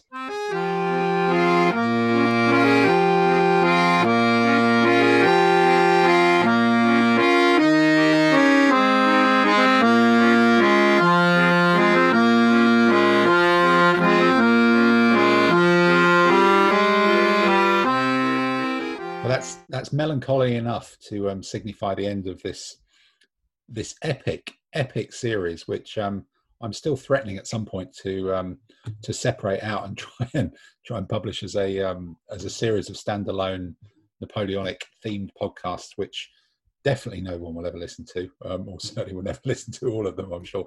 But um, but we're getting to the tail end. People, it's nearly hundred people have downloaded the Glue episode. True. Yes. Maybe um, maybe we can challenge that with, uh, with with Napoleonic special or something like that. I repackage the content is, is what it's what it's called. So so we're here. We've done we've done swearing in Spain. Um, we've done reverse Volcker Brexit. We've done beating up the Austrians. We've discovered that the Austro-Hungarians were an empire. We didn't know that Germany existed. Um, the British have done almost nothing so far. Um, we've had a long walk to Moscow. We've we've walked all the way back. We've had um, graphic representations of it, and um, the British paid for it. British paid for everything, but have yet to make a proper appearance. And yeah, they turfed the, they turfed um, the French out of Spain. They chased it, yeah, yeah, but that was Sean Bean, though, wasn't it? Really, and there was a lot of plus they were sailing really around British. everything, and you know, turfed them out a couple well, of. you know, okay, maybe I didn't learn that then. My impression was the British haven't done much. Egypt, well, there was Egypt, wasn't there? We've forgotten Egypt as well. Alga and the Nile and Copenhagen. Yeah. India. Copen- Copenhagen yeah. and India. We didn't do that at all. That must be. We did. Um, we, we, we sailed into Denmark yeah, and nicked their navy. In, in, the Teaching Timmy series, but okay, maybe we missed Copenhagen and the Indians then. But um, so we're getting Sharpe started off in India as well. Yeah. So this little geezer, um, he's on his island. He's been made king of um, an island the size of a postage stamp or something like that, which is fine because he's quite short. And um, and he's reorganised the island in about a fortnight, and they all love him, and everybody else has isolated him. But it's really awkward to kill kings so they've not done that. And um, and that's kind of where we left it, wasn't it? He's just on some sort of holiday island. He's kind of on his own personal lockdown. He's in the middle of the Med. Um, you know, they've got secure borders. Um, it's a bit like kind of New Zealand, but with better pasta. Um, no, he got no bored. COVID there. He got bored yeah, in well, about a year. The thing is, well, right, it starts off after 1814 and the uh, end of the war. In that time, the Allied powers had a massive conference at Vienna, which went on for months and months. And the idea was to unpick all the political changes that Napoleon had made, making people dukes of here and giving bits of country to different people. And a lot of the uh, powers. Was, sorry, sorry, hang about. He was he was making people dukes, wasn't he? Kind of part of the um, like non-dukey kind of people's liberation revolutionary Wolfie Smith uh, of France. Made, he, was making, he was making people. He was making people kings. Oh, okay. And so that, that kind of cutting the heads off thing didn't last very long. He was just done with that. Fine. Yeah, for example, his brother was king of Westphalia and, West, and gave bits of land to Westphalia to make it a kingdom. Uh, bits uh, of Prussia were hived off and given to other countries. Yeah. Bavaria so was... got different bits for being allied to him and stuff like that. So okay. if you look at the map of Europe in 1814, political map compared to what it was in 1795 or whatever, it was considerably different. And uh, the main Allied powers wanted to basically put the genie back in the bottle the way it had been, and that and that didn't go too well. After about six months, there were massive fault lines between the Allies and secret pacts, and they were almost at a, war with each other. This was a six-month conference that almost yeah. created a war because they disagreed so much. Basically, yes. Well, I must now, admit, if it, I was it, at a conference it, for six months, yeah, that would be um. Yeah, into yeah. this mix, uh, the Bourbons, uh, you know, the Louis the Eighteenth, he starts appointing all the old aristos to positions of importance and sacking Napoleon's capable quality, officers. Is there a poor quality biscuit joke about a six month conference I can insert there, or is that no, no? Fine. No, you'd have to think of it yourself. No, it'd be um, drinking bourbon instead of bourbons. Oh, bourbons and bourbons, right? Okay. Um, Garibaldi's so, not involved, is he? No. No, uh, no, he's still over in Italy at that point. The peak. Well, he's still a clean no? with his dad's eye, I think, at this point. Okay, but right. um, he, um, anyway, so so the King of France is appointing all these useless aristocrats to important positions, and all the people of talent who were got their jobs under Napoleon are a bit hacked off with this. And so the army in particular is somewhat disgruntled with the Bourbons because they're carrying on like we won the war, we know what's going on, and yeah, your tosses, you never got anywhere near a, a battlefield. And um, I thought the French so, lost. That's how he got exiled. The, yeah, the but, but, but the French army. Uh, the monarchists. The monarchists are basically managed to hack off the establishment of the French army. Okay, because they claimed as well victory as when people. someone else beat the French army. Yeah, that they're, they're hiding at the back, that. and then they, they fine. Okay, they're giving it large. Like I think it's also important to say that the French army by this time had been created by Napoleon, more or less molded in his own image. So the army was still Napoleonic. In so it was, it uh, was all, they're all little short people, really. With um, exactly that, yeah. exactly in his old image. Yeah, fine, like that gnome. Good. Okay. No well, there's, there's, there's a story told about one of his marshals, a guy called Lefebvre, who wasn't the sharpest tack in the toolbox, but heroically brave. And somebody said to him, Look at you, you've got all these mansions and stuff. You've done very well out the wars. And he said, Tell you what, you stand 20 paces away, I'll take 30 shots at you. And if, if I miss, you can have it all. And the guy said, You must be mad. And he said, Well, what do you think I did to get this? okay, so he just survived. Fine. Okay. So, uh, so you, you, know, so, so the French um, army's narked off with these biscuit people. Yeah. And and there's a conference that's gone on for six months, and yeah. everybody else is narked off as well. So yeah. they're they're kind of loving the time when there used to be constant war because that was much more unifying. Well, basically, it, it, it Napoleon. Um, the governor of of uh, the guy supposed to keep an eye on Napoleon went off for a holiday in I think it was February 1815. Napoleon. So he's, he's, he's on an island in the Mediterranean and he goes off on holiday in February. Where's the, the guy supposed to keep an eye on him? You know, his his his um his keeper. His, his parole officer, if you like. Okay, his and, parole officer. so Napoleon thinks, right, here's my chance. Doesn't he, doesn't he um, delegate this job to someone, or is it just like? Oh, well, no, he didn't appoint a parole officer. He, this guy was appointed to keep an eye on him. Okay. Uh, anyway, Napoleon Napoleon gets his guys, hops on a ship, heads over to France, lands in Fréjus or Marseille or somewhere wow. around there. So, so no one anticipated this very very clever uh, ship movement. They no. thought he was safe on an island. That must have really. Yeah, so, so he, he he turns up with about a thousand of his old guard that he'd been allowed to take into exile with him, and what? the King of France says, "Stop! Right, we've got to stop this bloke." So he sends Marshal Ney with an army to stop Napoleon. That's Marshal Ney, and, who used to work for Napoleon and sort of owes one, his yeah, fame and, yeah. and success yeah. to Napoleon. Who said right. he's going to bring him back in an iron casket. How did that end? How did that end? Well, uh, Ney lines up his troops across the road near Grenoble, um, and the unit at the front is the fifth fifth regiment of the line. Napoleon walks up to these guys and says, Fifth of the line, I recognize you. I'm your old emperor. If you want to shoot me, here I am. Take a shot. And when they suddenly say, Vive l'Empereur! Hooray, Napoleon! Ney scarpers back off to Paris because he realizes he's lost he's lost the dressing room, basically. So so nobody anticipated this outcome then because to me well, you know i'm not an expert and after that napoleon's stuff, on a roll it's like okay. a victorious procession and the nearer he gets to paris the more people come and support him and then as he gets close the uh, the bourbons bugger off into exile again and run away buggered off bourbons then, okay yeah, the rest of the rest of Europe think right. We're not having this. Uh, Napoleon will declare him an outlaw and let's finally put him down. Napoleon saying, "Hey, peace and love, man. I'm not after anything but France, and you know, I'm not looking to fight anybody." And they say, "We don't care. We want to get rid of you." So, because I, I think that's you know, given that he's just escaped, formed an army, and marched on Paris, that whole, you know, I'm I'm not really um want any more. I'm struggling to see that washing really even for the naive Bourbon biscuit people. But right, okay. So everybody else goes, we've got to stop this thing. Right. So now um, it, it's the year after 1814, and most of the countries have. When's that then? Uh, 1815? Is this part yeah. of the quiz question later? No? Uh, Fine. Pay attention, okay. it may well be. Um, okay. And so they've mainly uh, disbanded most of their armies, and uh, because the Russians are all back in Russia, the Austrians are back in Austria, and nobody, very few people have got an army near enough to do anything about this. British have just finished having a war with America.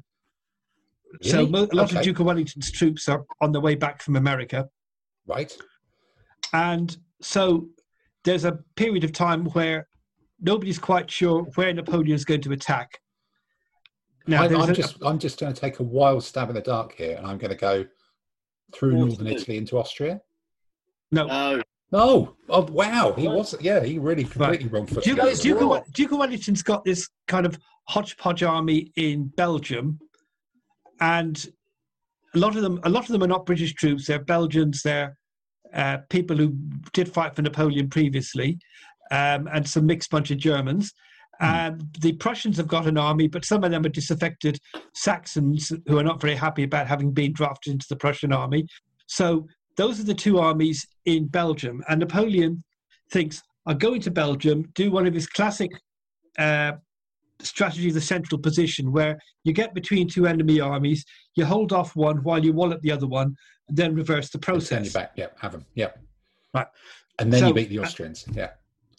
Well, the idea was if he takes over Belgium, a lot of the Belgians used to be part of France, and you'll get political support, and you'll then get enough traction to be able to say, "Come on, guys, I'm strong enough to fight you off. Why don't we sit down and take a chill pill?" Okay. So that's his ultimate strategy. Okay. Right. I bet. I bet there was some like Austrian stuff in the back of his mind. Even the chill pill thing. Right. Go on.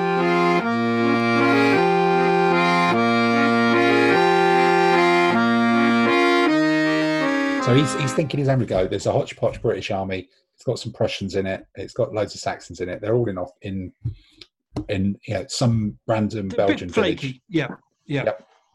Right. Uh, it's so, a Belgian village called Brussels. I think it was British for a base there. Oh, okay. Just well, the British were based all over the place because yeah. if Napoleon came north into Belgium, he could do one of two strategies to threaten the British. One is pile straight up the middle and go for Brussels, the capital. The other is swing round to the coast and cut them off from their base of supply at Ghent or Bruges. I can't remember which one it was now. Um, so Wellington had to cover both eventualities. Right. So he couldn't mass his army until he knew where Napoleon was going. But I, you know, if I was, you know, Wellington, I would have thought I might as well go straight to Waterloo and wait there because that's kind of where it's happening, isn't it? Or did he not know that at the time? No, he didn't know that at the time. Okay, this was pre Eurovision Song Contest and everything. Yeah, ABBA hadn't even released their first album. Okay, oh, God, that is a long time ago. Right. Okay. So, so how do they end up in Waterloo then, around that little farmhouse well, well, and stuff? Um, well, Napoleon can can go one of three ways into Belgium: left round the coast and threaten the British supplies, right and go for the Prussians, or hey diddle diddle straight up the middle and get between the two armies and then try and fight them one by one. He goes up the middle. By the time the Allies realize that's what he's up to, they've then got to concentrate their two armies from the outer, yeah, you know, yep. each side. That's going to take time, and he, he's Napoleon's managed to get himself between them. Hmm. And uh, there are two main battles. Firstly, a battle against the Prussians at a place called Ligny, L-I-G-N-Y, and at the same time, Marshal Ney, who's now been appointed to command Napoleon's left wing, is facing a small amount of British troops at a place called Quatre Bras, well, which is on the direct route. Dutch troops. That's troops with yeah. some British. Initially Dutch, correct? Yes, that's right. Yeah. Okay. Right. So and there's Ligny, there's Quatre Bras. They're, they're both taking place the same day. Okay. Right. And due to due to a complete screw up of French command control, partly because Berthier, who remembered died beforehand, so he wasn't around to be that would be a problem for command and control, wouldn't it? Yeah. Yeah. So they had Soult that being dead uh, thing. running right, that. Okay.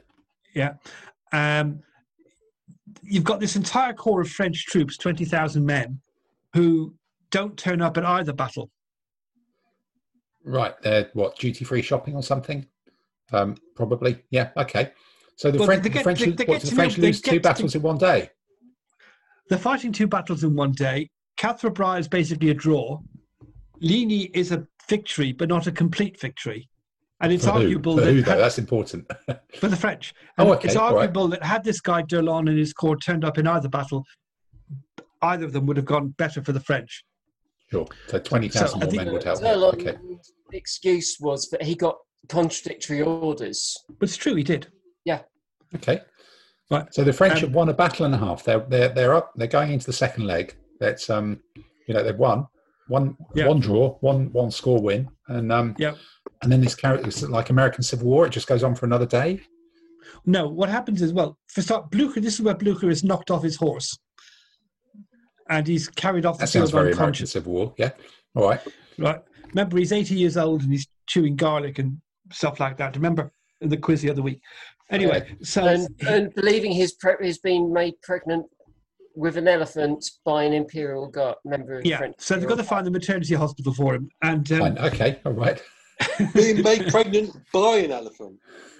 No, no, we're expecting to give birth he to an was elephant. Carrying a baby elephant, Pay attention. having been impregnated by a French imperial guardsman. Yeah, Right. Okay. Anyway. well, that does happen, doesn't it? Yeah. yeah. This is slightly secondary to the history of Battle of Waterloo, uh, the Waterloo campaign. Uh, yeah, because I don't remember this in Right. any of the So- other so the songs. pro- no. So, so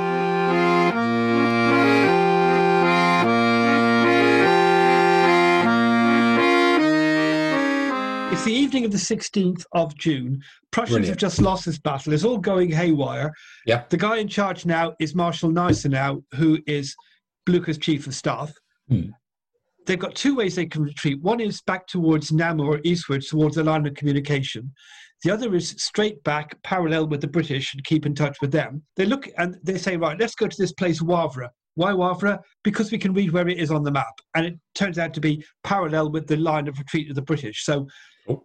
the Prussians go straight backwards, staying in touch with the British. Although, due to some people running off in the other direction, Napoleon and gets a mistaken impression that the Prussians have head off towards Namur. He sends Marshal Grouchy to keep an eye on the Prussians, He Well, messes it up. that way. Right. and Right. he's gone off towards Namur rather than. Uh, Look, this is this is like look, this is really complicated. I imagine Well, some was. stuff happens, and then one morning they wake up and they're at Waterloo. Is that is that basically? about the next day, yes, right. The next okay. day, so they Right, wake yeah, up and they go, so- "Oh, it's Waterloo." Look, yeah. So, Duke of Wellington, the day after he drills his battle, hears the Prussians have gone, run away, and he Hmm. thinks, well, I'd better get out of here before Napoleon comes at me with the main army. So he goes back to Waterloo, which is a position he'd noticed previously and thought that would be a good place for a battle. It's got a nice long ridge. I can hide my guys behind it, and uh, That you know, we Airfix can- fort is uh, that Airfix um little town. You know, the Haye Sainte village thing, yeah. It's really good. Yeah. Hougoumont, 'Cause- yeah, right. You know, Yeah, I 'cause- just paid out. It's not Hougoumont, it's La Haye And it is the best model ever made in the Yeah. whole wargaming modelling industry ever. Yeah. We all had one. Well, Yeah. gentlemen of a certain age, and it was just fabulous. Exactly. No, no, it- I'm sorry. 'cause no, if you- if you could Foreign find Legion that- if Fort, you could- that's the best one. disagree. French Foreign Legion fort. Yeah, French Foreign Legion absolutely. Fort was very good, but that was very Yeah, rare and it yeah, only no, had one door, so Foreign- it was it was much better as an actually unassailable fortress. But as something to use in, in different games, I do still think the you know that little you know French farmhouse thing was very very good. it Well, different was The it Legion Fort you could use for World War II as well. Yeah, but it Yeah, just had one right. door, Andy, and the doors it- came off. Oh, you can use that Foreign Legion fort. Sort of Mexico, Spain, Yeah, I, Arabia. Yeah. No, but I guess the key thing though, I guess the key thing though is when Wellington was looking around the battlefield, he wasn't able to fo- spot a French Foreign Legion fort, so he had to do for the second best choice, and he Yeah. went for the um the, the whatever it was, the Hougoumont Yeah, that's right. farm, Yeah, whatever it's yeah, called. yeah, and they could put the kit together very quickly. That was Yeah, also put an the kit together advantage. very quickly. Yeah, Right. So Wellington's defending at the um, at, at Waterloo, and Yep. Napoleon pitches up with his army. Napoleon's got about seventy-five thousand men. Wellington's got about sixty-five. Rough numbers. Napoleon set his camp up in the jungle outpost, and um, and he's looking out over the walls of the um, of the the castle, or the whatever it's called. Uh, no, Robin Hood's castle. Was that a real one? No, that was that the Yeah. Zvezda thing. Fine. That was Right. no, that was the sheriff of Nottingham's castle, Sheriff wasn't of it? Nottingham's castle. Yeah. Okay.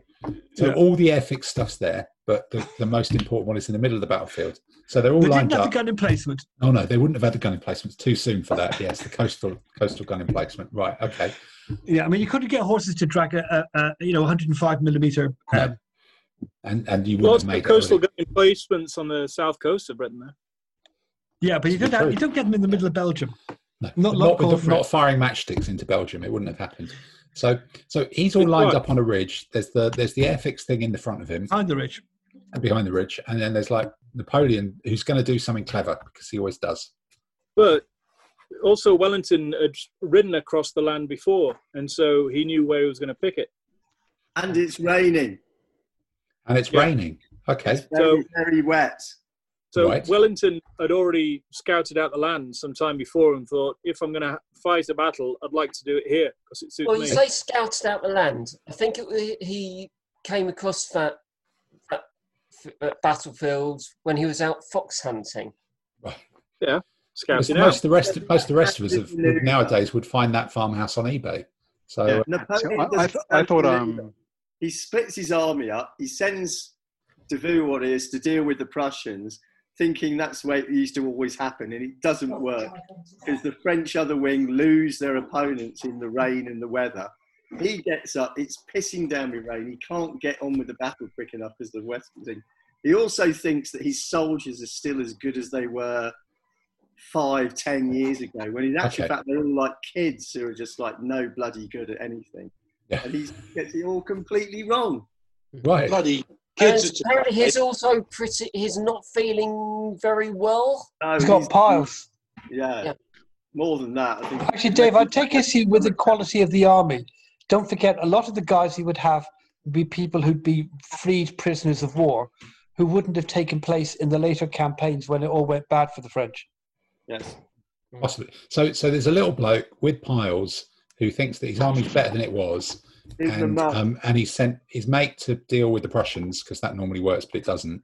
And he's got the Waterloo farmhouse in the middle of it, which is all exciting, and and the English are all hiding, the British are all hiding in full defilade behind the top of a, a hill. a lot of them are, yeah reverse slope. So this is this is sort of like an American Civil War battle, isn't there? There's one where they, oh no, um, Gettysburg or something, where they all hide on the top of a ridge. So so what does Napoleon just attack a frontal position uphill because he thinks he's really cool and he's got yeah, piles he, and he, he wants to get it over with? He assembles his mass battery of about 90 guns, and there's part of the British line is still visible because there's not enough room yeah. behind them on the ridge and they get blattered by artillery. He then sends an, D'Erlon's infantry corps forward. D'Erlon's corps gets up to the top of the ridge, and it gets walloped by uh, British cavalry.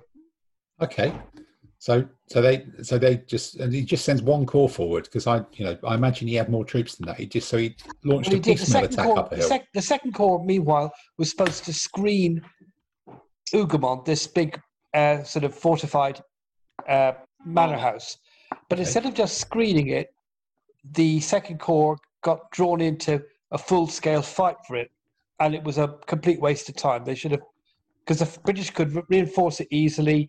It, they'd stone walls to hide behind. Is that the Airfix one, or is that a different one? I think that is the Airfix one. That is the Airfix one. Okay. Yeah, I mean, the, the general idea was to suck British troops into it, and it was the opposite that happened. It sucked the French troops into it. So, so it was the so the French half their army was trying to capture that really cool bit of airfix thing when they could have just bought another no, one. it wasn't the cool bit of airfix. It wasn't. It's another one that airfix didn't make. Yeah. Yeah. Okay. Did, which so which is the airfix one? Is that the Haye Sainte? Yeah. Yeah. Yeah. No, this Didn't is have the Prince of Orange in it or something? The, no, that's um, a pub in Soho, isn't it? Um, possibly, but it's all right. So no, it was, it was it was the guards. The it, there was the British guard light companies were in the in in Hougoumont.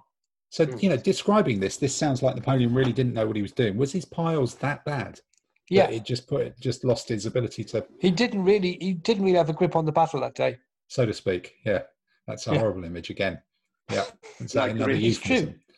His piles were so bad he couldn't get a proper grip on the battle. Bit, right, bit okay. of grapes of wrath going on. Grapes of wrath. That's all grim. So, so this is basically a story of. Um, it started off as a story way back when of culinary adventures in um, in northern Italy, and it's ended up being kind of a, a bottom-based medical incident that's um, that's led to his ultimate downfall. Because um, it does sound at nine a.m. He would probably have won it, but he has to wait till eleven o'clock for the ground to ride out to dry out. He, then it's too. He late. wants to take advantage of his artillery because he's yeah. old artillery guy. He wants to blow away the English. Yeah, and that's what he's always relied on in the past he's living on old glories. He thinks his troops are as good as they used to be, but they're not. They're a bunch he, of kids. And uh, anyway, the Prussians the managed to disengage. can't do it. No. Yeah. Anyway, Grouchy finally finds out where the Prussians are. Sorry, I would just like my chance to derail Andy as well. So okay, go, go, go for it. Chip in. Oh, I thought I would just throw that in there. Fine. You've not got anything to add. You just want to try and derail Andy because everybody else has a go. Yeah. Fine. No, that's good. That's that's a that's a, a better contribution I've made the last twelve weeks. So that's all good. yeah, much more sense. So this right. has all gone horribly wrong then.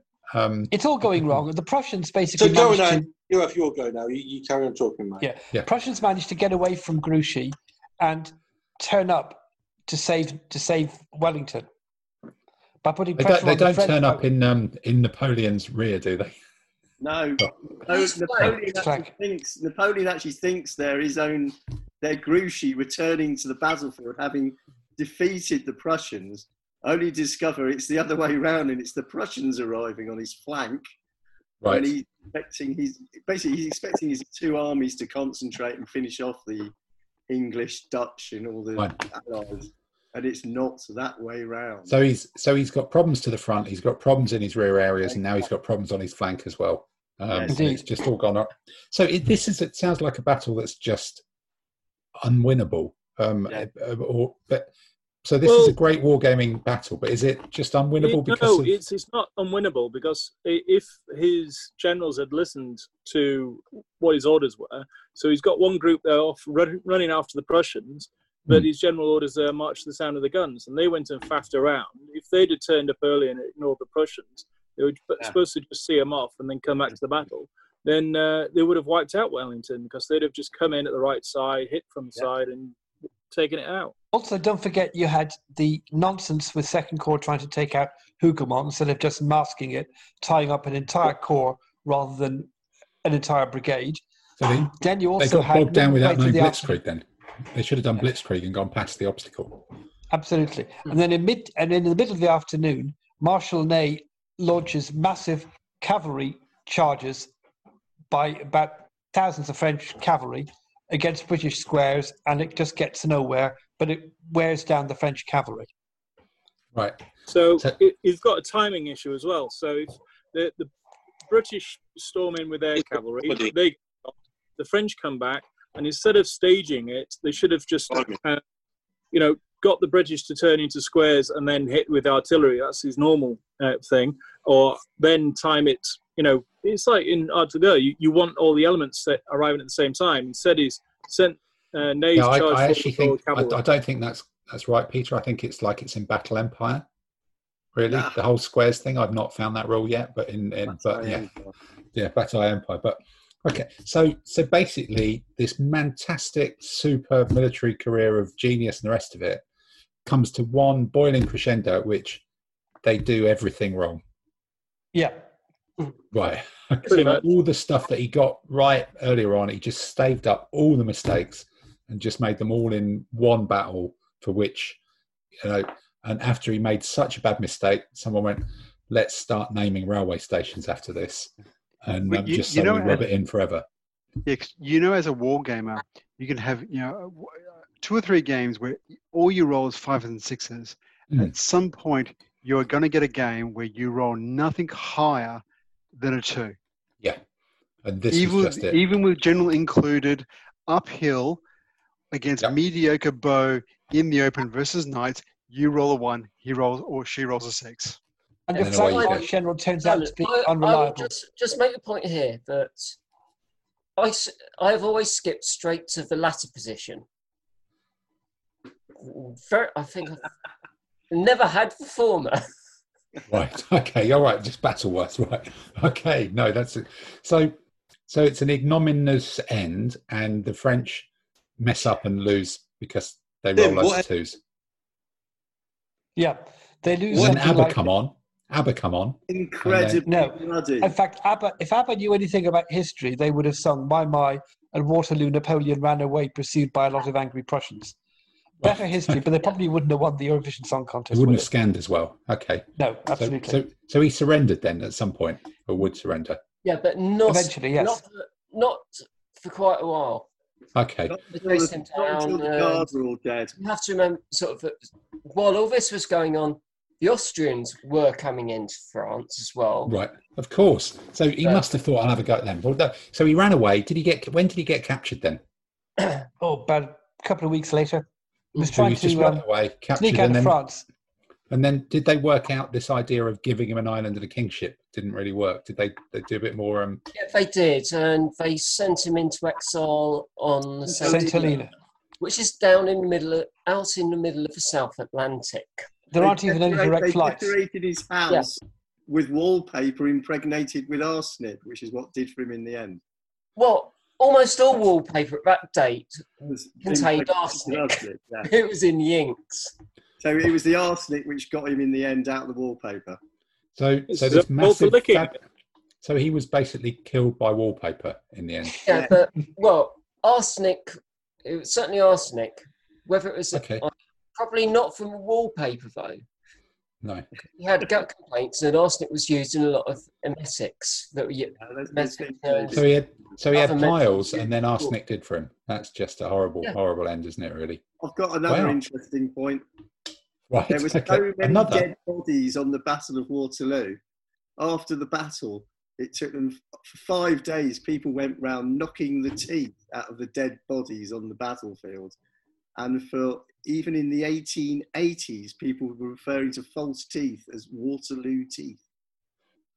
Okay, well, I think um, a full set of Waterloo teeth.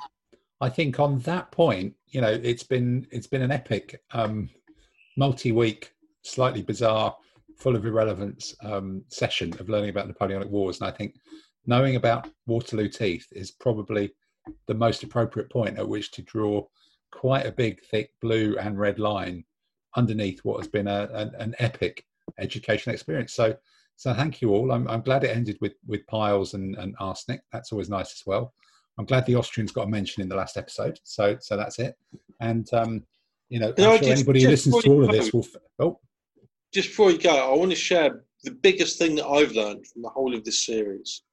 And the biggest thing I've learned from the whole of the series is when I cook, I don't use enough crayfish and fried eggs with my chicken.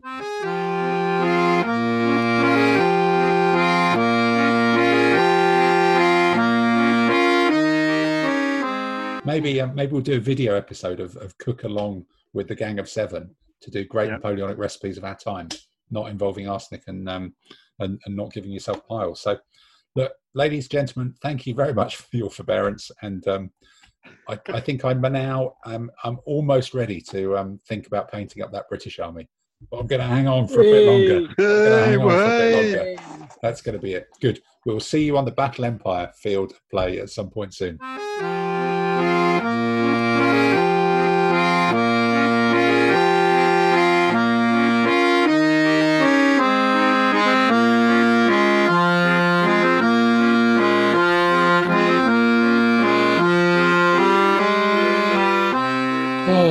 That's the last we'll ever hear of that music Um because um, I doubt anyone's no, going to listen to this you, twice you again. Know, you know there's going to be a series two. There's got to be a fight. Yeah, there's got to be another thing. Um, Adventures the, in the, Arsenic on St. Helena. This could be the special. Oh, yeah. That could be it. There could be a whole months and months of that one. So um, God help us. Specialist subject. Good. So look, I think um, from from moving on in our world of coronavirus, it's the it's the thing. The other thing that really gets under your skin and um, and could possibly cause um, lasting damage. It's Andy's quiz. Question, comment les voir Question, le trou est sans fond. Question, la légende le dit. Question, elle dit aussi. Question, c'est une maladie. Question. So Andy, um, you know, in, inflict, impose your quiz answers upon us, and then impose this week's final um, final quiz of the series. Okay, well, last week the theme was there was this Irishman, and I wanted to know who were the following three gentlemen of Irish birth or ancestry. Number one, the British general who, on being reminded of the fact that he was born in Ireland, replied that being born in a stable does not make one a horse. Wellington. Oh, nosy. Yep, well done. Yep. Number two, the American general who was appointed as military governor of Texas after the Civil War and who once commented that if he owned hell in Texas, he'd rent out Texas and live in hell. No idea. Phil Sheridan. Mm. He was later commander in chief of the whole American army. And then number three, the British admiral, who, on being advised to stop sending his ships to Crete to help evacuate the British forces in 1941 because of mounting losses to air attack, replied, It takes the Navy three years to build a ship, but it will take 300 years to build a new tradition. The evacuation will continue. That's ABC. Correct. Admiral Cunningham. Question. Comment les voir Question. Le trou est sans fond Question. La légende le dit Question. Elle dit aussi Question. C'est une maladie Question. Okay. But this, this week's quiz is slightly different and it's called Testing Tim on Napoleonics. So to find out what, if anything, Tim has learned over the last so many weeks. Now I'm going to ask you a series of questions, one. and they're multiple choice. So, you know, the true answer is in there somewhere. You just have to discern it, right? So, question one At which port did Napoleon make a name for himself by commanding the artillery during the siege in 1793? Was it Margate, Calais, Brest, or Toulon? I think um, that was, I was going to say Alexandria, but that's not one of the answers. Um, Brest is has got best comedy potential, but I think I will go Toulon because I seem to remember that it was utterly incomprehensible why the British fleet were choosing Toulon to invade. Um, it's because the French so, yeah. fleet was there, but hey, right. I guess that was it. If, yeah, can you keep track of the score, please? So he's got oh. one right. Okay. Right. right. Wyoming, Umpwa. Okay. Number two, in 1796, Napoleon took over the army of Italy. In addition to Austria, which other kingdom's army did he have to fight at the start of the campaign? A. The Mafia. B. Papal States. C. Venice. Or D. Savoy. Um, so, um, you know, Mafia was probably later when he was in Sicily or, or Sardinia or something like that, and, and his pizza his pizza time came later. Um, I don't think the Papal States exists because that just had knights in it, and, and Peter's not bouncing up and down and, and excitement. So it can't be that one. So I think basically because there's always a culinary theme as well, and Savoy is a form of cabbage, and that's a food. I think I'm going to go with Savoy because all the stuff around Italy had a food theme. Cabbages. Well done. Yeah, Savoy it was right. Right now, number three. Which military order was ejected from Malta by Napoleon en route to Egypt in 1798? Was it the Knights of St. John, the Templars, the Barron Knights, or the Knights of say knee? Oh, the Barron Knights were probably due to be ejected from many places, really. Um, Long ago, outside a chip shop in Walthamstow, one of the first singles I ever bought that was. and um, yeah, that's. Uh, I, I, think you should probably put on MP3 next time we go to a competition. We can kind of put that on repeat. It could even be the new theme tune for a new section, you know, in um, crappy military theme records of, of all time. So I'm I, I, don't think it was the Barron Knights. Um, I think they um, they come later. They they competed with ABBA for um, in, in, that period around the, the end of the Napoleonic Wars. Um, so I think I'm going to go for one of the first two, and I would probably go the Templars. No, no, Knights of oh. St John. John. Knights of St John. Okay. Right, okay. Deux points. Right. Deux points. You got one wrong. Right. At the Battle of the Nile, in which ship did the boy stand on the burning deck? Was it the Redoutable, the Orient, the Plume de ma tante, or Bateau Fils de Visage de Bateau? Right, that last one sounds like one of the things that one of your French swearing generals says, um, even though I don't know. Um, no, it's the French for Boaty McBoatface. Boaty McBoatface, okay, then that, works. Then that's good. Um, the Plume de ma tante is um, is is the sister ship of Le Songe dans l'Arbre, um, which is a great Eddie Izzard sketch of our time. Um, so um, I think I'm no, going to go for. Sur l'autobus. Sur l'autobus, yeah. And then we get into Latin, Caecilius est in horto. Um, but I think I'm going to go for Le Orient because I can't remember the other one. This is the Orient, right? Okay. Oh, right. Number five. Is that trois points? Quatre points. Okay. Oh, oh. No, it's trois points. Three. Yes. I got one wrong. Yeah, you got one wrong. Yeah. Who led the Swiss army? Who led the Russian army? Question. Comment les voir? Question. Le trou est sans fond. Question. La légende le dit. Question. Elle dit aussi. Question. C'est une maladie. Question. Yeah, Andy, how many of these questions are there? I... There's three. There's three more. Three more. Right. right. Okay. Right. I'm going through campaign by campaign. I'm trying to pick up something from each of the weeks. Right. In 1814, I think you're missing the point. This isn't supposed to be a proper educational quiz. Uh, in 1814, after Napoleon was forced to abdicate, who became king of France? Was it Louis Armstrong, Louis XVI, Louis XVIII, or King Louis? I think that was definitely the 18th because you know this, there was the one where the 17th didn't exist. Correct. So they made well it up for example. Okay. Whoa! Right. In the, the penultimate question here. In the Waterloo campaign, which newly appointed marshal with a dwarfish name commanded the right wing of the French army? Was it grumpy, Galadriel? grouchy, bashful, or Doc? Um, it, it, it has to be. Um, is this is this a reference to the um, Napoleon's piles and it's grouchy? Yeah, correct. Okay. okay. Last question. Dear in Sharpe's God. Waterloo. Now. Sharp, in Sharpe's Waterloo, Sean Bean is Sharp says he'd like to ram the Prince of Orange's crown somewhere the sun doesn't shine. What is Harper's response? A. Go for it, Richard. B. What are you going to do if it gets stuck? C. Are you sure that won't create a diplomatic incident? Or D. Oh dear, oh dear, oh dear. Um, I would, I would definitely go with. Uh, did he just say bastard a lot? No. no, no let's go. Let's go for oh dear, oh dear, oh dear. Correct. Right. Right. Okay. Anybody keeping score? Anybody still alive? Anybody still awake? right. All wrong. What was that? I've 12 right, 4 wrong. 12 right, 4 wrong out of 28. That's always no, their 16. 16. That's 400, 400. 412. I think it was 18 out of 15. oh. oh. Oh, and on that note, on that note, on that note, we draw draw a line under the um the quiz.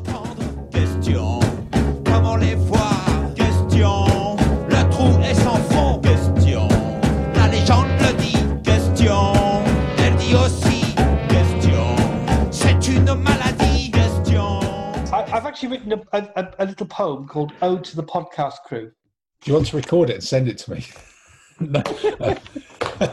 How long is it? How long is it? Oh, it's. how many pages? One page. Fine. Fire away. Fire away. We started in March, and in each passing week, on gaming and painting for hours we speak.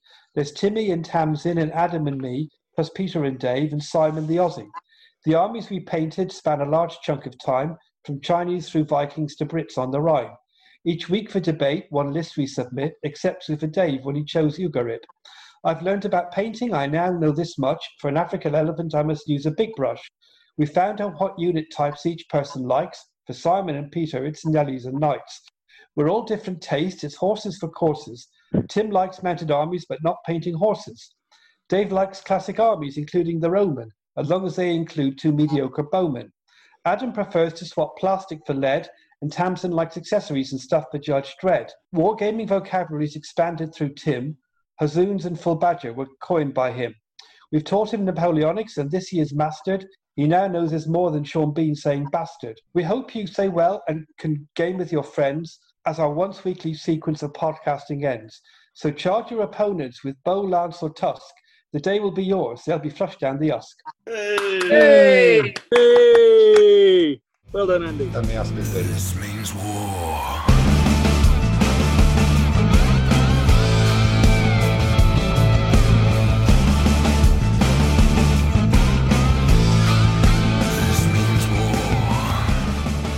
Well, look, I think we're, we're probably a month away from um, from the next time that we we come back to this, uh, which will probably be the time or it takes me weeks. to edit. takes me takes me time to edit this one down um, to, to, something manageable. So uh, I think um, rather than rather than look at what we're going to paint over the next month, maybe we reconvene and do that, or or possibly come back with a Viking special. Um, we can we can discuss that on the chat and see how it does. But it's been an epic twenty weeks. Um, I think we've nearly all been there for nearly all of them in in some way, shape, or form.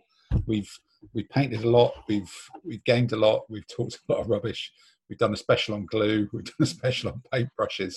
There's been all sorts of nonsense on this one, and um, it certainly helped keep me sane over well, sane-ish over this one. and it's given some focus to the painting. It's been a nice, nice weekly anchor for for all of us. So, I think from my point, I'd just like to thank all all the other six of you from um, for educating, entertaining, and soaking up enormous amounts of my Monday nights. And um, I think it's been it's been an epic thing. So thank you, folks, and um, thank you all. And we will return. I'm sure we will absolutely return. Like Napoleon. Like yeah. Napoleon. Thank you to our listener. Yeah, thank you yeah. to our listener. We'll, we'll return with we'll return with piles, and um, we'll be licking the wallpaper. That's probably the. Um, Andy can ask another one. We can ask ask another one. Yeah, we'll all be flushed down the usk. Right, just stop the pit. Yeah, just stop the chat. Tim, yeah. thank you very much. Yeah. Guys, thank you very much. Well Listener, done. thank you very much. Yeah. Good night.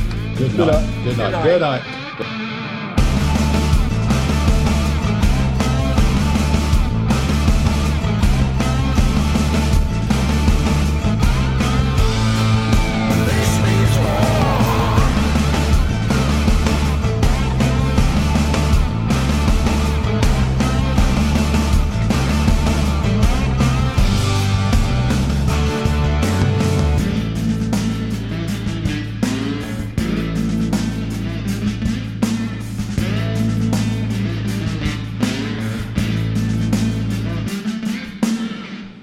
wearing speedos. Don't tell the listener. Right. He's not I'll, getting I'll a refund.